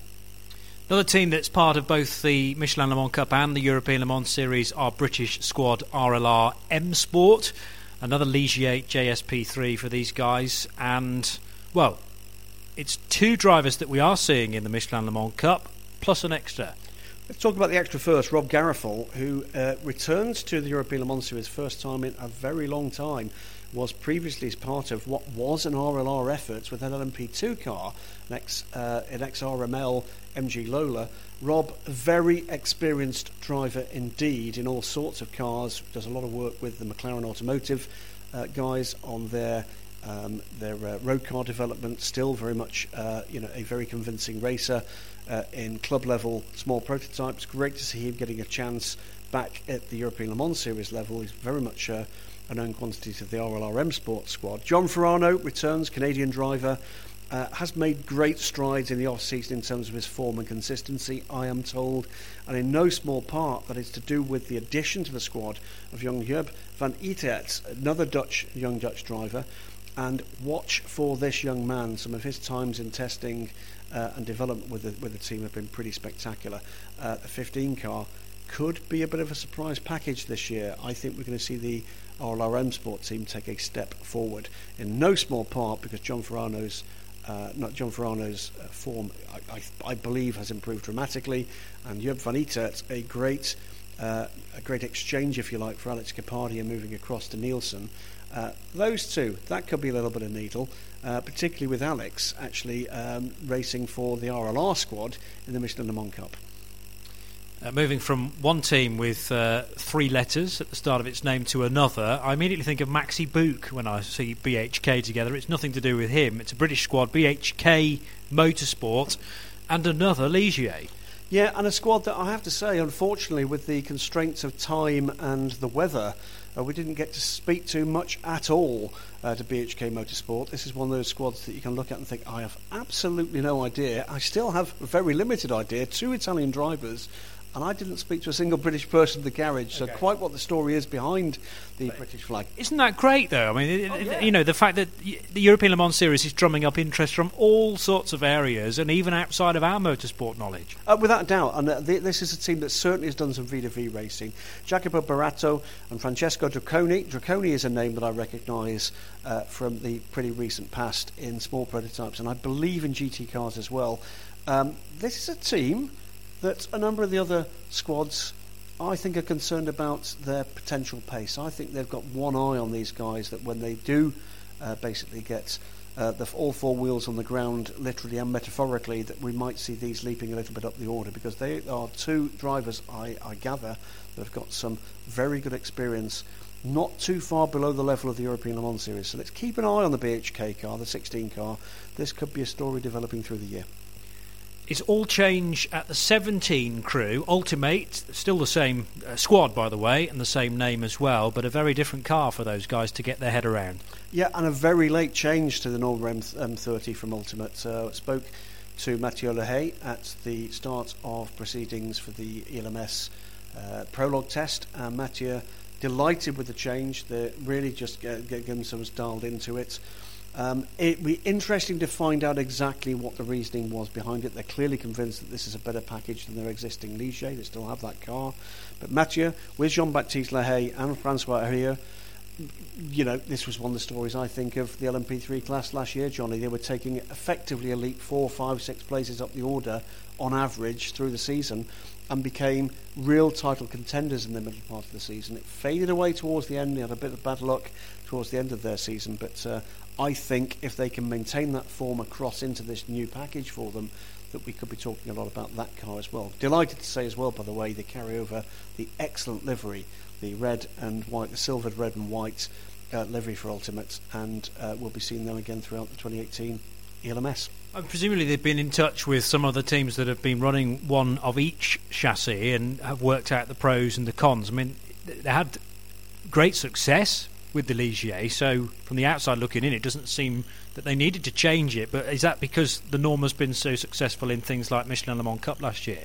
It's certainly a car that a number of the Ligier uh, runners are concerned about the pace at some of the tracks that we're going to be visiting.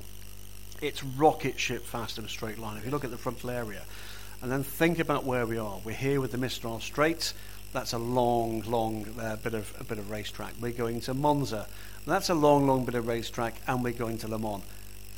Filling the gap, you know. I'm spotting a pattern here. Absolutely. So I think there's a fair amount of the, the, the grids in both championships that are you know, really looking at where the, we're going to be racing these cars. They're looking at where the cars are stronger. The Norma looks like a very strong package. And the, the Ligier first broke cover, was it 15? Yeah, so it's, it is, I mean, not old, but I don't know how much development work's been done on it in recent times. Uh, well, a little. You know, there's there's certain things you can do with a spec package to actually squeeze a little bit more out. They're, they are allowed to make some subtle changes in terms of reliability uh, to the uh, to the homologation package. But we're beginning now to get to the stage where, certainly by the time of the middle of this year, talking about the next stage of homologation for the next generation of LMP3 cars. It's a four-year homologation for LMP3. Uh, that means that we'll be seeing a new Ligier before we see a new Norma. Yes, so we may well see the field again start to think, okay, M30 was quick. Do we now need to move to the brand new Ligier? That's to come. M Racing YMR are the final two cars then on our LMP3 list. This is a team running one Ligier and one Norma, 18 and 19, exactly the same numbers we had last year. And Nathan Bier, Laurent Millara are names I recognise, but I think from the Michelin Le Mans Cup, in fact. Yep, at uh, M Racing YMR are doing exactly what they need to be doing with their, their ladder of success and using uh, getting the talent that they've actually developed through Michelin Le Mans Cup up into the LMS. One name that's absent, of course, Yann Ehrlacher, now very much a part of the touring car um, field on a world stage, having won races last year for the first time. Um, but uh, M Racing, uh, Racing YMR with Yvan Muller, uh, two cars, that Ligier, the number 18, with Biel and Millara, and another team with Anorma on board again. Uh, second year for the team with that car. They saw some real glimmers of hope with that car, but it just didn't seem to deliver on its potential for the team last year.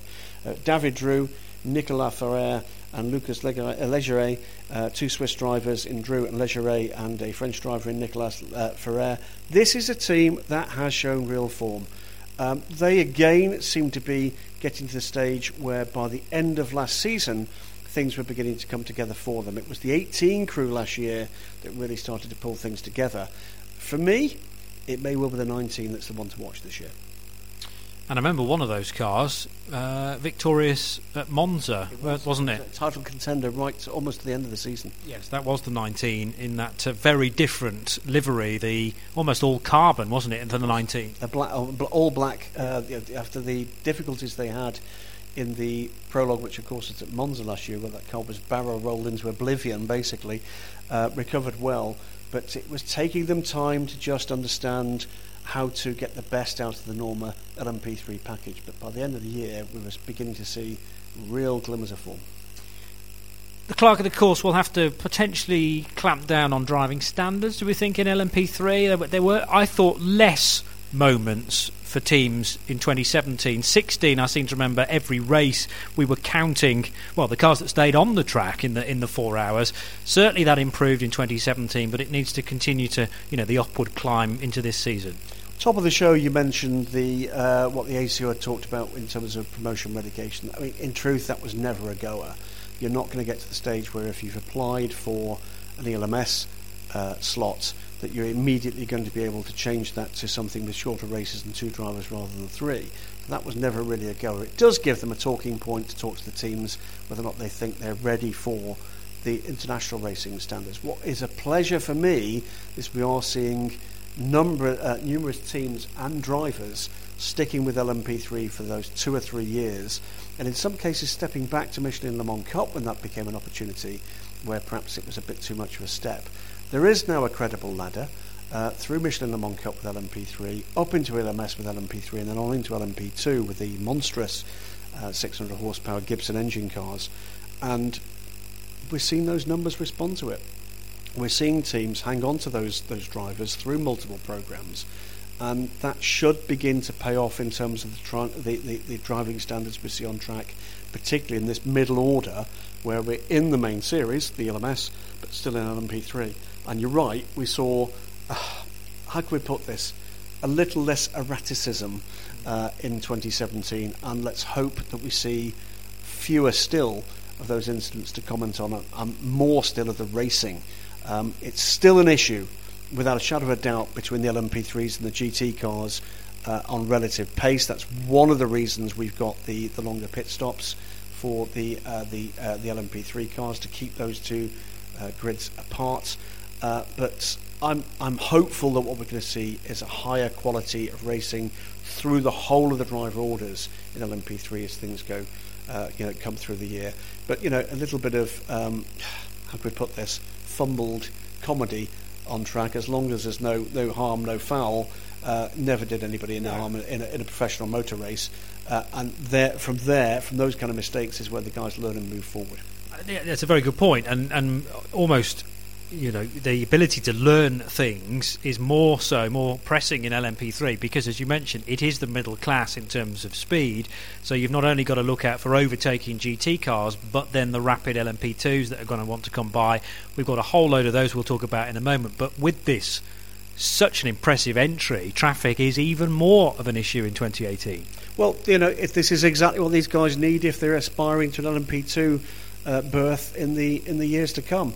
If you're going to be an LMP2, you're necessarily looking therefore potentially at the WEC, but particularly at the Le Mans 24 Hours, where you can't go with an LMP3 in the main race. That means traffic comes effectively in two ways: traffic you're approaching to overtake, and traffic that comes at you very rapidly from behind. So uh, LMP3 is a great place to be if what you're looking to do is to step up that ladder. Uh, you're going to have to deal with GTs in increasing numbers. You're certainly going to have to deal with LMP2s. They're going to be coming up uh, uh, at you from behind in you know in uh, with, with a great deal of speed and, and, frankly sometimes not a lot of patience. So there's some great learning curves to be gained here. Uh, but you know, increasingly we're also seeing some guys that just like racing these cars. Yep. And if we can get to the stage where we've got that three, four, five, six, seven teams that are battling away for significant positions, that's a whole different level of fun that you and I can have watching these races and everybody else too trackside. And I think we can get there this year.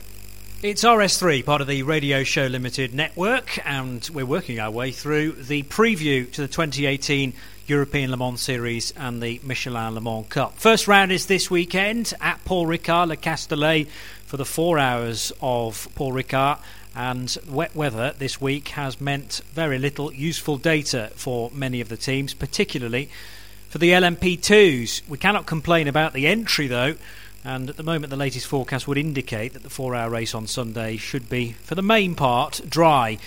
As I say though, tremendous entry for the top class, the fastest cars, and the team that won last year's championship in the form of the G Drive car are back again. That was a Dragon Speed Run car. Let's start with that crew then. The number 21 car returns, an Oreca 07 for Ben Hanley, Henrik Hedman, and Nicolas Lapierre. Exactly the same crew, Graham Goodwin of dailysportscar.com, as last year.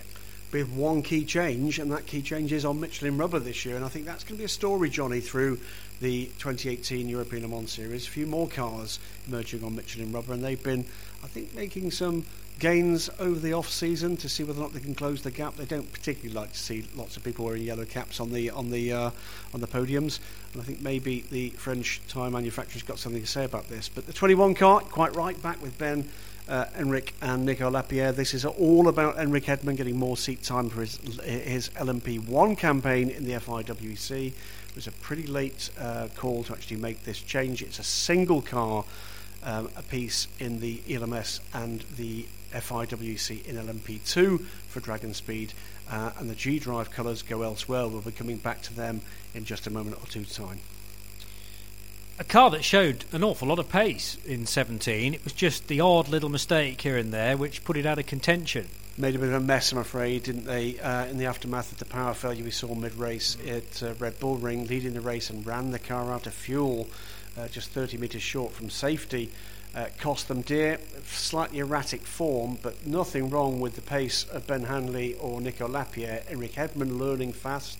He's been trusted by the WEC, uh, despite his bronze ranking, to be uh, fit and able to actually uh, race the LMP1 car. Um, are they going to be title contenders? Let's wait and see. I think we're going to see them at the sharp end of the races with the talent they've got available to them. Uh, what I'm going to be looking for from this squad, without a shadow of a doubt, is the form of Enric Hedman. What can he do about speed and consistency? That has been coming forward in the last couple of years. Needs to do so again this year. And do you think they're going to suffer from not running two cars? No, I think actually in this instance that'll be a plus. They will be able to concentrate on, uh, you know, just basically getting it right for the the driver here. That's the most important to them. That's the that's the driver that's effectively paying for the campaign. Yeah. But uh, both Ben Hanley and Nico Lapierre will look up and down that order and will think there's a few scalps they'd like to take. Uh, we'll be getting to them when we run through the other. Breathe in. 18 cars uh, on top of this one, a 19 car entry and something like 11,000 horsepower from just that class. Amazing field this year. Well, I found the other two United Autosports cars of a total of seven, the 22 and the 32, which are the regular numbers. And, um, well, I want to see United Autosports' little black book of contact numbers because they, they know some very fast people, don't they?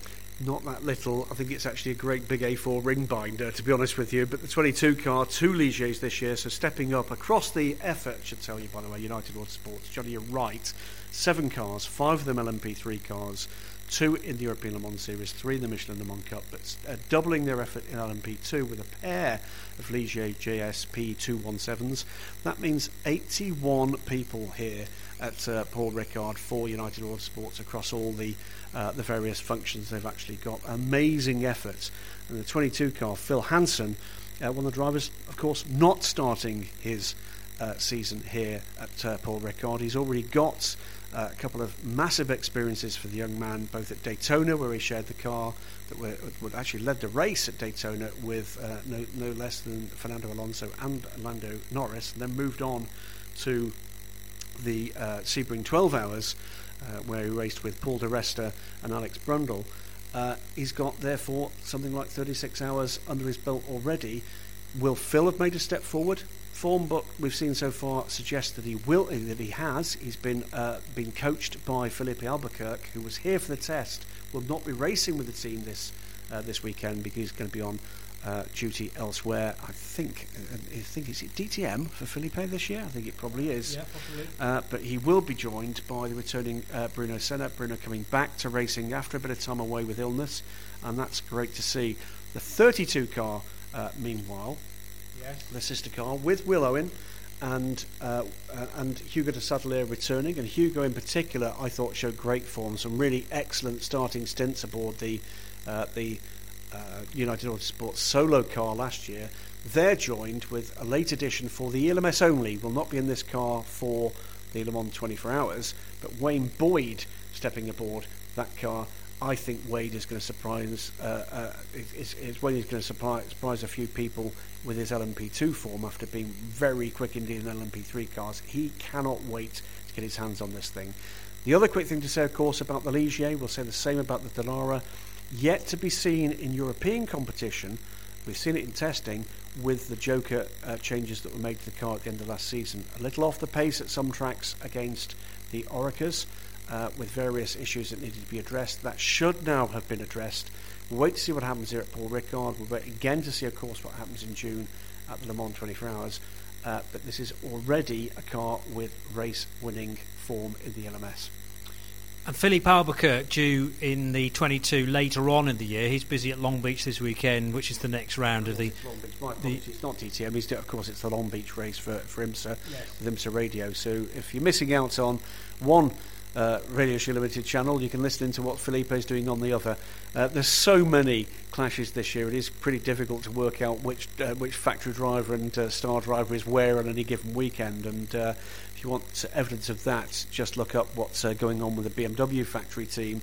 with their various commitments, there's barely a, the same squad and the same car on the same adjoining weekends, so it's going to be a, th- a storyline throughout the season keeps you on your toes, I suppose, Graham. Uh, moving on to the number 23 car next, Panis Barthez Competition. They haven't got a car in LMP3, I've just noticed, so just the one car this year for that French squad. And a driver tweak again. Timothée Buret's back. Julien Canal has raced with him in the past, I think, but Will Stevens certainly hasn't. It's a full season, um, Canal for the team. Will Stevens, well, I think, will be as much of a revelation in this car as he has been in just about everything he's stepped into since, you know, uh, his Formula One career it's always difficult, isn't it, to judge the quality of a driver when you're not in the right car in Formula One. But since then, Will has been really very quick in LMP2 machinery in the WEC. He won Le Mans in GTM with uh, JMW last year, and I know is keen to actually show what form he's got aboard the Panis Barthez competition car. The absence, the notable absence, of course, here is the man with his name put above the door, and that's uh, Fabien Barthez, who's stepping back and will be doing GT racing this year. Whether or not we see Fabien in a prototype later this year remains to be seen.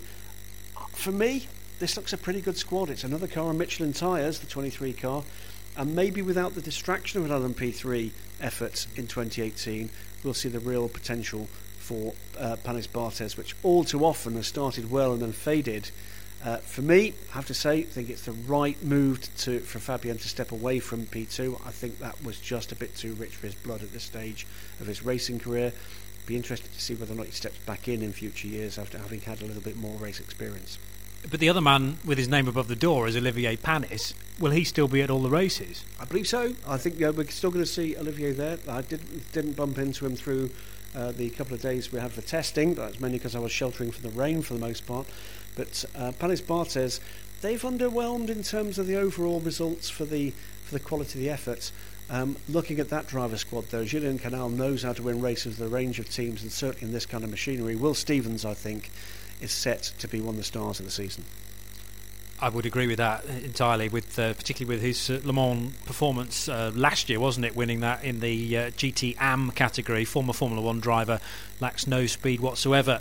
Racing Engineering are a new team from Spain, or at least that's what the, the flag above the garage would indicate. Oreca 07 for a Dunlop Shod car, number 24 and certainly two of those drivers are well recognised in this category. Norman Nato, though, new name for me. Well, uh, it won't be a new name for people familiar with the higher echelons of single seater racing because Norman Nato, I think, is a race winning driver in Formula 2. Oh, really? He is very quick. Needs, I think, though, the, um, the best of Olivier Pla to actually help him to settle into this new kind of uh, part of motor, motorsport for him, uh, to bring him on into the uh, into the kind of the endurance racing cabal, if you like. Uh, Paul Petit we've seen before, of course, Graf Racing, I think, for, for Paul in recent years. Olivier Pla just stone cold fast everywhere he goes, and uh, but really, really, really enjoying this effort with race, uh, race, uh, racing engineering. If that team was not one that's familiar to you, it's because they have been in GP2 and F2 fairly recently. And Alfonso de Bourbon, a real life Spanish prince, um, at the head of this team, the loveliest man. Um, uh, Alfonso. I've been talking to Alfonso for well over a decade about him wanting to come back to sports car racing. They last raced at Le Mans, I think, in the late 90s in a GT Porsche. Since then, they've been climbing that ladder uh, in the uh, the, the upper echelons of single seater racing. Now they feel is the time with a change in uh, in cars in F2. He wasn't a fan of either moving to the turbo engines or to the Halo. Uh, he himself said to me in an interview during prologue, uh, you know, to, to, to, race these cars, you've got to love these cars. I just got to the stage where I wasn't very much in love with, with the way the moves were being made in Formula 2. He's moved back to I think what's his absolute passion in sports car racing. That that right there, with an ex Rebellion chassis, by the way. Uh, let's wait and see how the form comes in the early races here. They were quick in the uh, in the prologue, but there's nothing about that effort that suggests to me that we've not got there, if not this year, then moving forward, a potential future championship winning team. Wow. Okay, I should take note. Um, Algarve Pro Racing, so next door to a uh, Spanish crew. This is the Portuguese flagged outfit. Car 25 once again, and it's a Ligier JSP 217. Dramatic moment for that team last year at Spa, where the car ended up on its roof. And um, some interesting nationalities here. American Mark Patterson back for another season. He keeps threatening to retire, much like Johnny Mowlem, and uh, not yet done. Of the Philippines, it's Ate de Jong, and coming from Korea, Tacksung Kim, who I think uh, has done well plenty of racing back in his homeland. I seem to remember him taking part in the COTA 24-hour race as well, a Creventic event late last year. Does carry some good speed. It's going to be interesting to see how all three drivers here manage to work with each other. Well, Mark is no stranger to anybody listens into these broadcasts. Mark is now 123 years old, you know, and um, he has had his dinner. We take the mickey out of Mark. Mark's ambition, um, right out there, is to be the oldest driver to start the Le Mans 24 Hours. He's got a few years to go to stop uh, stop himself from retiring to get that, that way. But uh, you know, just a delight to have in the paddock. We take the Mickey. He takes it in very good form. Very successful businessman, and a nice guy all round. Ate de Jong. Dutch by um, by birth, but Philippines racing license has done much of his racing so far in the Asian Le Mans series at this kind of level, and is beginning to find his feet in uh, LMP2 machinery. And Tacksung Kim too. We've seen him out there in Asian LMP racing. Uh, this is very much a work in progress for Algarve Pro, a team that I think a lot of people don't understand the game here at Algarve Pro. This is about keeping your customers happy and they do keep their customers happy and they keep coming back. It was great to see Matt McMurry in the garage uh, over the prologue test. His IMSA uh, program has been somewhat curtailed for the moment with damage to the DPI shares with the uh, the Spirit of Daytona team, but he was there helping out with this squad uh, with the the Ligier. These three guys you're going to see with this team moving up, moving forwards, and moving on. And don't bet against seeing Algar Pro in the years to come in the WEC. And might that be with an LMP1? It just might. You know, these guys know what they're doing. Uh, lovely team to be around. Not the only car, though, that they've actually got here this, this year, Johnny, because there's another one that at the moment is actually listed under another team name, mm-hmm. the APR Rebellion team. They'd, I think, like them themselves to be tagged as the APR Rebels. Um, the APR Rebellion team. APR is Algarve Pro Racing, of course. Yeah. That's the 31 car. This is a very interesting lineup and quite an interesting story. Uh, the rebellion aspect of this was due to be Thomas Laurent and the next rebellion chassis. It's not an ex rebellion chassis, it's an ex Manor chassis now, um, and it's not Thomas Laurent, it's Gustavo Menezes. And my understanding is that that's a deal that Gustavo has done directly with the team. It's not a rebellion involvement in that anymore. Young Ryan Cullen, who we've seen out in Porsche One Make Racing, was uh, getting valuable experience behind the wheel of the recently delivered Oreca to the team and was beginning to find his form. Harrison Newey, I know a little bit more about. The surname will be very familiar to Formula One fans. It is indeed the son of uh, the aero genius uh, um, Adrian Newey and Harrison has been doing his racing in LMP2 so far in the previous generation of cars out in the Asia Le Mans series with Jackie Chan DC Racing. Very keen to see whether or not he can translate that into this current generation of LMP2s. Everything I've seen suggests he almost certainly will be able to. That is a crew to watch. Three very quick young drivers indeed. Gustavo Menezes, uh, I think in the form of his life, uh, that's going to be a team that's going to be at the sharp end. Not a team, by the way, that has entered for the Le Mans 24 Hours, so their season is all about the European Le Mans Series, and in some ways, that's a very good thing for them. On to G Drive Racing now, and, well, effectively the defending champions, but not because it carries the G Drive logo. This is not a Dragon Speed car, is it anymore? No, there are going to be two cars that carry almost identical liveries, G Drive liveries, but rather oddly, um, both with, with, with diff- two different teams. Um, and we won't be seeing the G Drive livery in the WC this season, apart from at Le Mans, where both those teams are actually entered. So this is the uh, the 26 car that carries that auto entry um, because it was G Drive Racing entered car. That, that gets the auto entry for Le Mans. Roman Rusinov, unsurprisingly, is the, uh, the, the first driver in that. But they, this is another team that actually had to change their plans through the off season team that initially was listed uh, with two gold and a platinum in the car. That uh, has been withdrawn. Uh, what we're going to see this first weekend is Andrea Pizzitola, still a, um, a silver ranked driver, uh, although he, he has got some backing from Nissan, uh, previous Renault RS01 uh, champion. very quick, has raced, of course, with Algarve Pro in the past. He's the second driver in that car For this race only, it will be Alexandre Imperatori, very rapid Swiss driver indeed. Uh, he'll be filling in for the absent Jean-Eric Vergne, who is busy in Rome uh, driving some form of electrically powered car. Yeah, they don't make make much noise, do they? They don't. And I, I think that you'd have thought he would po- possibly get back to um, the European Le Mans Series when he finishes milk round, but apparently not.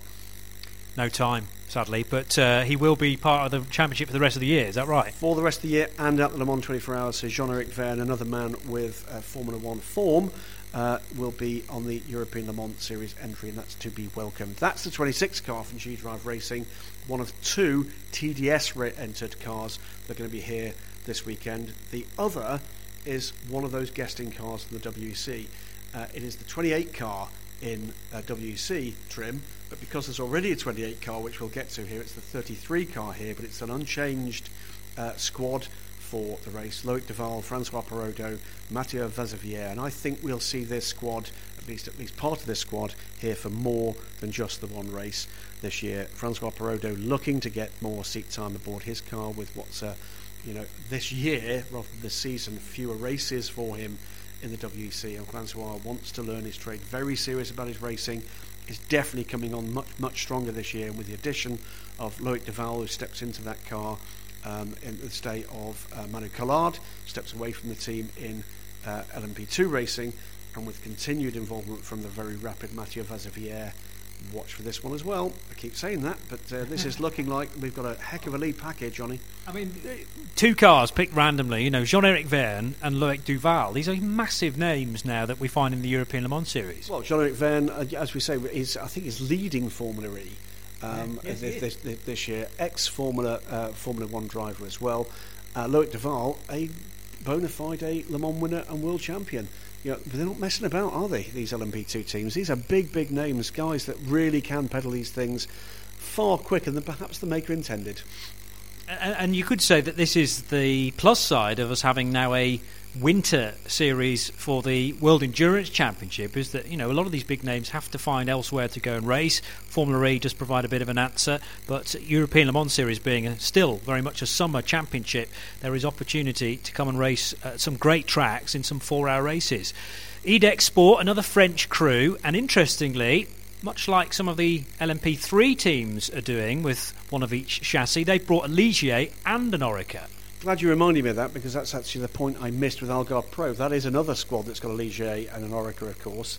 This one's slightly different. The genesis of this team's uh, split across the cars is slightly different. Ligier uh, JSP 217, the 27 car, both cars, by the way, are Michelin rubber. William Cavailhes, uh, Patrice, uh, Patrice Lafargue, and Eric Meurice. That's, for me, a pretty standard gentleman crew. Nothing wrong with that. I think they're going to be enjoying their racing and that's that. The 28 crew, though, Paul Loup Chatin, uh, previous ALMS Rookie of the Year, Memo Rojas, and Paul Lafargue, a very much more seriously, um, you know, performance-based uh, squad, made a late decision to cancel their order for a second Ligier uh, 217 and instead take delivery of a new Oreca 07. Yet to f- really get to the to, to the bottom of this one, um, we'll be having a conversation with their newly installed sporting director one Nicola Malassian, moving across from Dragon Speed. Uh, but they clearly have got their eye on a prize here. Um, Chatin in particular there, I think is going to be pretty rapid. Has been in the past. He'll be delighted to be installed with a full season drive there. That's been lacking from Paul Loup's um, uh, opportunities in recent seasons all too often. Uh, and let's watch Reed Export looking to take a step up the ladder.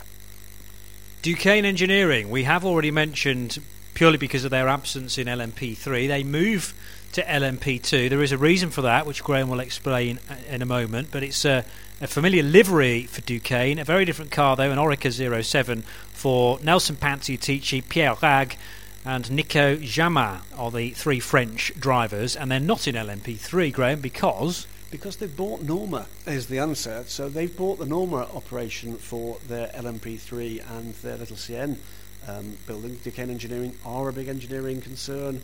Gilles Duqueine uh, no mean racer himself, uh, wheelchair uh, you know, bound, but doesn't stop him from racing GT cars very quickly indeed. But he and his partners have now bought that operation. They made it very clear at the point of purchase that they would not be racing against their customers. So they've opted to take a step up.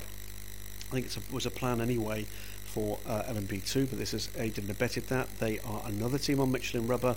Uh, three French drivers, all three of whom, I have to say, capable of very, very good speed. At least two of them, on occasion, can have the, have the odd off day. My guess is they'll do well in races. They may not make it quite as quickly in terms of title contention onto uh, a new team to the uh, ELMS, but no strangers to single seaters. We've already talked about the, Fran- the Spanish crew racing engineering. Well, these guys are Spanish as well, um, run by uh, former racer Adrian Vallés, AVF by Adrian Vallés, then a Dallara P217 for just a, a two driver lineup, car 30. And were quickest at the, uh, at the prologue for the ELMS. Uh, and by some little distance as well. Uh, coming out of the now defunct World Series, they were yeah, very much, uh, you know, part of the furniture there in the latter years, uh, with much success for AVF by Adrian Vallés in that series. Uh, that this is, I think, one great example of where we had that that as a feeder series for a couple of years for the WEC. They got the chance to have a look at these cars and they liked what they saw. A bit about the car first. Uh, it's Dallara P217. This car, this car, won this race last year in the hands of SMP Racing. SMP Racing were using High Class Racing spare chassis. That's now been passed over to AVF. So that is a successful car already. And it's also now, of course, got those 2018 updates following the Joker process. The two drivers, Henrique Chaves, uh, who uh, was racing with the team in World Series, was the man that set that fastest time in the uh, in the, the prologue test. Konstantin Tereshchenko, another of their single seater drivers, this is a pretty well honed machine. Um, the whole uh, operation know each other extremely well. They're learning the car pretty clearly. They got they unlocked that code pretty effectively in testing conditions. How will this go in racing? That might be a different question, but again, here's another one. Add it to that list of teams that will be battling away, stint in, stint out. I would not at all be surprised if we saw that team very rapidly on a podium or better. On the subject of Dallara P217s, though, I remember last year there were concerns about its handling at times, and I remember being uh, standing at the side of the Portimao circuit, watching it go through the fast, uh, sweeping left-hander, and it was porpoising. It's the, the, the issue for the Dallara. Very different. There were two separate issues, two cars with different issues, really, um, in the European Le Mans series last year and beyond, and particularly at Le Mans. The Ligier needed some help uh, they basically just got it wrong. As simple as that. The the Oreca was basically handing it to them on the quicker, quicker circuits. Dallara is somewhat more simple, and uh, you know a source within Dallara told me pretty early on we have got a problem. Uh, it's a design problem with the front splitter stalling, mm. and we could see that most visibly. I know when you and I were commentating, Johnny, at Spa, where the car was really badly porpoising at the end of the Kemmel Straight. That was making life very uncomfortable and that was getting worse through the race as the balance just got yeah, unbalanced with the fuel coming out of the car. Um, that, we are told, has been totally solved for, for this season. And for me, I'd be pretty surprised if we didn't see the odd well pedalled uh, Dallara right up at the sharp end. It won here last year in any case, despite that, albeit I think we had this, the um, the chicaning last year, didn't we? So the really high speed stuff wasn't quite getting there here. Here this year, we haven't got the chicane. It's going to be rapid. Yep, so no braking halfway down the Mistral straight. It is just uh, foot pinned all the way down into that really fast right hander at the end of the Mistral. So I'm looking forward to that and the slipstreaming in offer in this 40 uh, odd car field.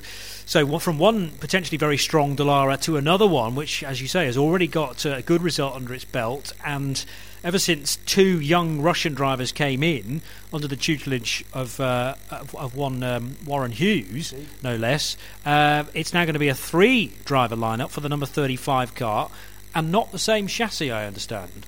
Uh, it's not. This is a brand new car delivered to the team just before the the LMS prologue. An interesting story behind uh, Warren Hughes. I actually thought I heard him speaking Russian. It was just some northern dialect, apparently. I couldn't understand either of them.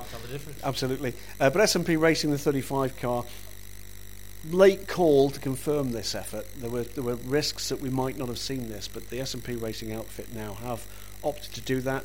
I think this is very much in support of their LMP1 aspirations. Matevos Isaakyan, Egor Orudzhev were the, the two driver lineup that took the win last year here and did so in very fine form.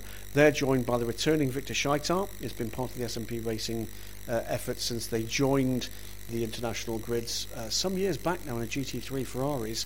Um, that looks good to me. I have to say, it's a well-drilled squad in the garage. It's a well-drilled squad on pit le- on the on the the uh, Pratt perch, if you like, and it's three highly effective drivers. The two youngsters coming again out of that World Series, both of them, I believe, race winners in the last couple of years. There, um, they're looking to up the ante in terms of their LMP1 aspirations, but as a three-driver lineup, that's another one that you can put up there with you know the potential to lead races and potentially to win them as well. They can't all fit on the podium, Graham. That's the difficulty. Well, could be interesting watching them try, couldn't it? Absolutely right. And four hours this weekend for the opening race of the uh, series here at Paul Ricard Le Castellet, where it's still raining. I think. Oh no, it might have stopped now briefly, but I think it's only a brief spell. The race should be dry. Uh, five more teams, or five more, yeah, five more teams to get through. Signatech Alpine Matmut are back with what is named as an Alpine A470, car number 36, their uh, well-known number. Indeed, and this is the, the other guesting WEC car here with just two of the drivers for the WEC season. Andre Negrão and Pierre Thiriet will pilot 36 car. That's a team I believe will only be doing this one. Right. They're taking the opportunity for a bit more race mileage ahead of the WEC season to come. But uh, look, look, the Alpine A470, it is an Oreca 07 by any other name. Andrea Negrão, in particular, uh, is mighty. He was a real revelation in the uh, the latter part of the WEC last season. Pierre Thiriet didn't have his best season last year, but we know just how effective he can be as a silver driver. I wouldn't be surprised if these guys really got this, this machine going. Signatech, uh, a highly experienced, well drilled squad. Um, if a two driver squad uh, looks to be, you know, is the right way to go, uh, and you know, with good weather, there's no reason why it shouldn't be. This this could be, you know, pretty interesting stuff at the end of those four hours, Johnny. Uh, Tech former champions in the European Le Mans Series, former twice champ, double champions, in fact. So we'll know this environment, and I'm sure they're loving being back. Although it is, as you say, just a one-off appearance.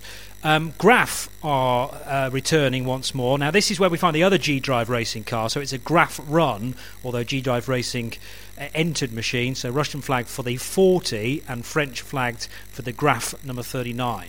Well, it's, uh, familiar names up and down through the six drivers we've got here, but for all sorts of different reasons. Alexander Cougnaud, uh, we've seen in the European Le Mans Series for a couple of seasons now. Tristan Gommendy moving across to uh, this effort from Jackie Chan DC Racing and WC last year uh, to the 39 car. And Jonathan Hirschi, Swiss driver, who had some outings in the Manor car in the WEC. So two ex-WC drivers joining the 39 that could be quite an interesting combination. If Jonathan has one of his good days, it could be a very interesting combination. The 40 car, uh, that features two drivers that were season long parts of the Graf Racing team last year with James Allen, the uh, Formula Renault driver from Australia, uh, paired with Enzo, Enzo who for me, Johnny, um, and I think you as well, was one of the revelations mm. in the European Le Mans Series last year. Really, very quick indeed. Uh, they just started to get things together by the end of the season with Richard Bradley aboard the car uh, with them. But uh, Richard no longer part of this squad. Instead, it's Jose Gutierrez who drove for Dragon Speed at uh, the Le Mans 24 Hours last year uh, in that championship winning car. Uh, the European Le Mans Series championship winning car. He stepped in, in, in, with G Drive this time for a full season with Graf, Graf Racing. Uh, another one there that is a real contender. There are definitely two very quick uh, men and one that you know has to work harder to get his pace and his consistency, but is perfectly capable of doing it. And two more remaining, both Dallaras. First of all, for the Cetilar Villorba Corse entry from Italy, and it's a familiar driver lineup: Andrea Belicchi, Roberto Lacorte, and Giorgio Sernagiotto in the number 47 crew. I was so pleased to be at the uh, end of year awards do in Portugal last year to see these guys presented as a team for the, the kind of enthusiasts award for the guys who you know uh, are constantly with smiles on their faces. They arrive and uh, you know are the are the spirit of the, the, the, paddock effectively. And it was nice for those guys, you know, when they struggle for the odd result through the course of the year, to nevertheless come away with a spirit of the championship trophy. I, t- I just totally agree. Christian Pescatore, the team manager, no mean racer himself, going back to the late 90s and beyond. Uh, they've pulled together a really good squad, but I'd love to see Italians go racing. There's lots of wavy arms and you know uh, flourishes, but these guys are really serious about this program. This is a multi-year program. The car looks great. It's got a marginally different livery, silvered blue this time. Looks lovely on track. It will be an eye-catching combination. The three drivers have stayed together for this this effort uh, and that will only carry them forward. And of course, it's a Dallara that's had that update, so it means that some of the balance issues that they will have suffered, that will have cost them some uh, some ground and some time, should be behind them now. I'll wait until after Paul Ricard, but this is another one. You know, I think they're climbing that ladder. Mm. Do I think they're ready yet to win races? Possibly not. But I think this, this is one of those squads that if the opportunity arises to take advantage of someone else's misfortune, yeah. they're going to be right there. They are not going to be a lap down. They're not going to be a lap down. This is a team that is climbing the ladder, and it's great to see that. And I'm, I'm delighted that enthusiasm was recognised by the championship. We certainly saw it up and down the pit lane the paddock throughout last year, and they bring with them a very large group of enthusiastic supporters through the commercial package that actually they've brought to this this race meeting. Watch for these guys at Monza; they're going to be all over it. And finally, last but not least, high class racing with their, um, let's say, very experienced. Uh, fast driver Anders Fjordbach, but uh, increasingly getting better. Dennis Andersen, the uh, gentleman driver, and these two are well used to each other. But of course, racing in the Renault Sport Trophy for a couple of seasons, bring the familiar high class racing livery, the blue and the white, back to the Dallara. and well, they were on it pretty early on in the in the year. I seem to remember them getting a podium in the first or second round. Well, yeah, they they were, and it's you know. Look, first and foremost, another Dallara, therefore, they'll have fewer problems to actually deal with. Yes. Uh, Dennis Andersen had absolutely no P2 experience whatsoever before he climbed aboard uh, the uh, the Dallara in testing. And the Fjordbach has done a great job of coaching him through. We know that that's made uh, made some gains in the off season. They've done a lot of testing in the the, the, the 49 Dallara. another bunch of good guys. It's a it's another one of those teams that you love to see in the European Le Mans series, stepping up from those Renault RSO ones. That was a program that they I think placed a great deal of faith in, and were disappointed that went away. But they've come forward. They are deadly serious about this. It's a mark of their progress, Johnny. They were named as third reserve for the Le Mans 24 Hours, and you'll recall just a couple of years ago there being a lot of disquiet that JMW Motorsport weren't on the entry there's not many teams on that reserve list that were being talked about in those terms that they really did deserve an opportunity this year. That's one of them. The fact that they could do that in year two to be mentioned as being maybe they've made a mistake and they didn't invite high class shows the spirit, the ability, the commitment that they were showing through that six race series last year. So that's your lineup, and uh, it is very, very impressive. I mean, uh, the strides that this championship has made year on year continue to impress. This could well be the best year yet, though, season 15 of the European Le Mans Series. I mean, LMP2 just blows you away, and I, I think you've, you've picked alone there about eight different winners for the first race this weekend it's really a shame. There's only six races, isn't it? I mean, you know, I, I cannot see looking down that uh, that uh, that order there's a runaway um, prospect for uh, for the season, with the possible exception when Filipe Albuquerque is back. That 22 car looks very, very strong indeed, but that counts on the Ligier being where it needs to be against the rest. Um, yeah, I think we can have some spectacular racing. I, I r- really can't wait for this one. I can't wait for this year. I think we're going to some of my favourite tracks with some really, truly great cars, some excellent established drivers with real talent, and some, some of those coming men as well that are looking to make uh, gains in terms of their speed, in terms of their consistency, in terms of their standing in what is a stellar list of drivers and cars. Um, I think we're going to have some enormous fun commentating on this one, JP. six races is about right, though, isn't it? Because we had five for a good few years, and it meant that you know if you didn't get a result in just one of those races, that was your season entirely obliterated. You can now, I think, just about afford one DNF, but any more than that, and it's very tricky. It splits the men, men from the boys, I suppose, um, and any more races uh, wouldn't quite give you that lottery-esque side to the championship, let's say. But I mean, it's important to be consistent. Even though you're not going to be the fastest every single weekend, you've got to pick up points regularly. You do, and I think we're going to see, you know, we're going to see some of those tactics coming into it. But the best part for me about particular LMP2 field is you don't have to look very far to see three, five, seven, nine guys that are capable of absolutely ragging those things to the point where there's going to be tenths between them and, and the world's best. Mm. And some of the world's best are indeed on that list. Bruno Senna was the standout talent in the WEC LMP2 field last year. You know, Filipe Albuquerque, another man that we know very difficult to match anywhere. And then you look further down and you've got the, the likes of Will Stevens, who again we've seen going out there taking an LMP2 race by its throat and, and doing what he, what, what he will with it. And it's and so many more of these guys. Stars are going to be made this year in that field.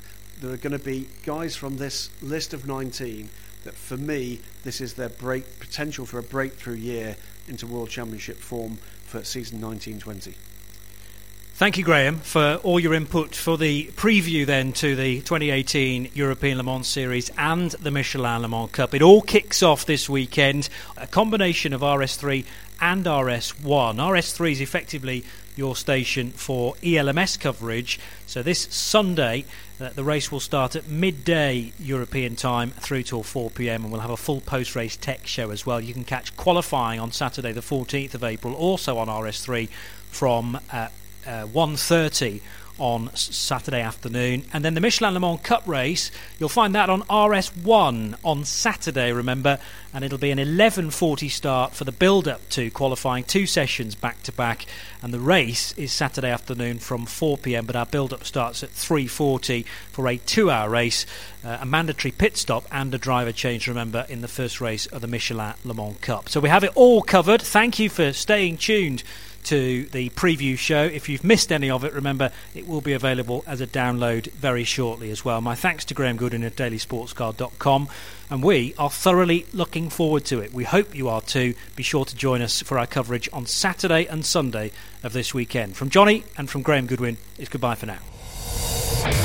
This program is a radio show limited production.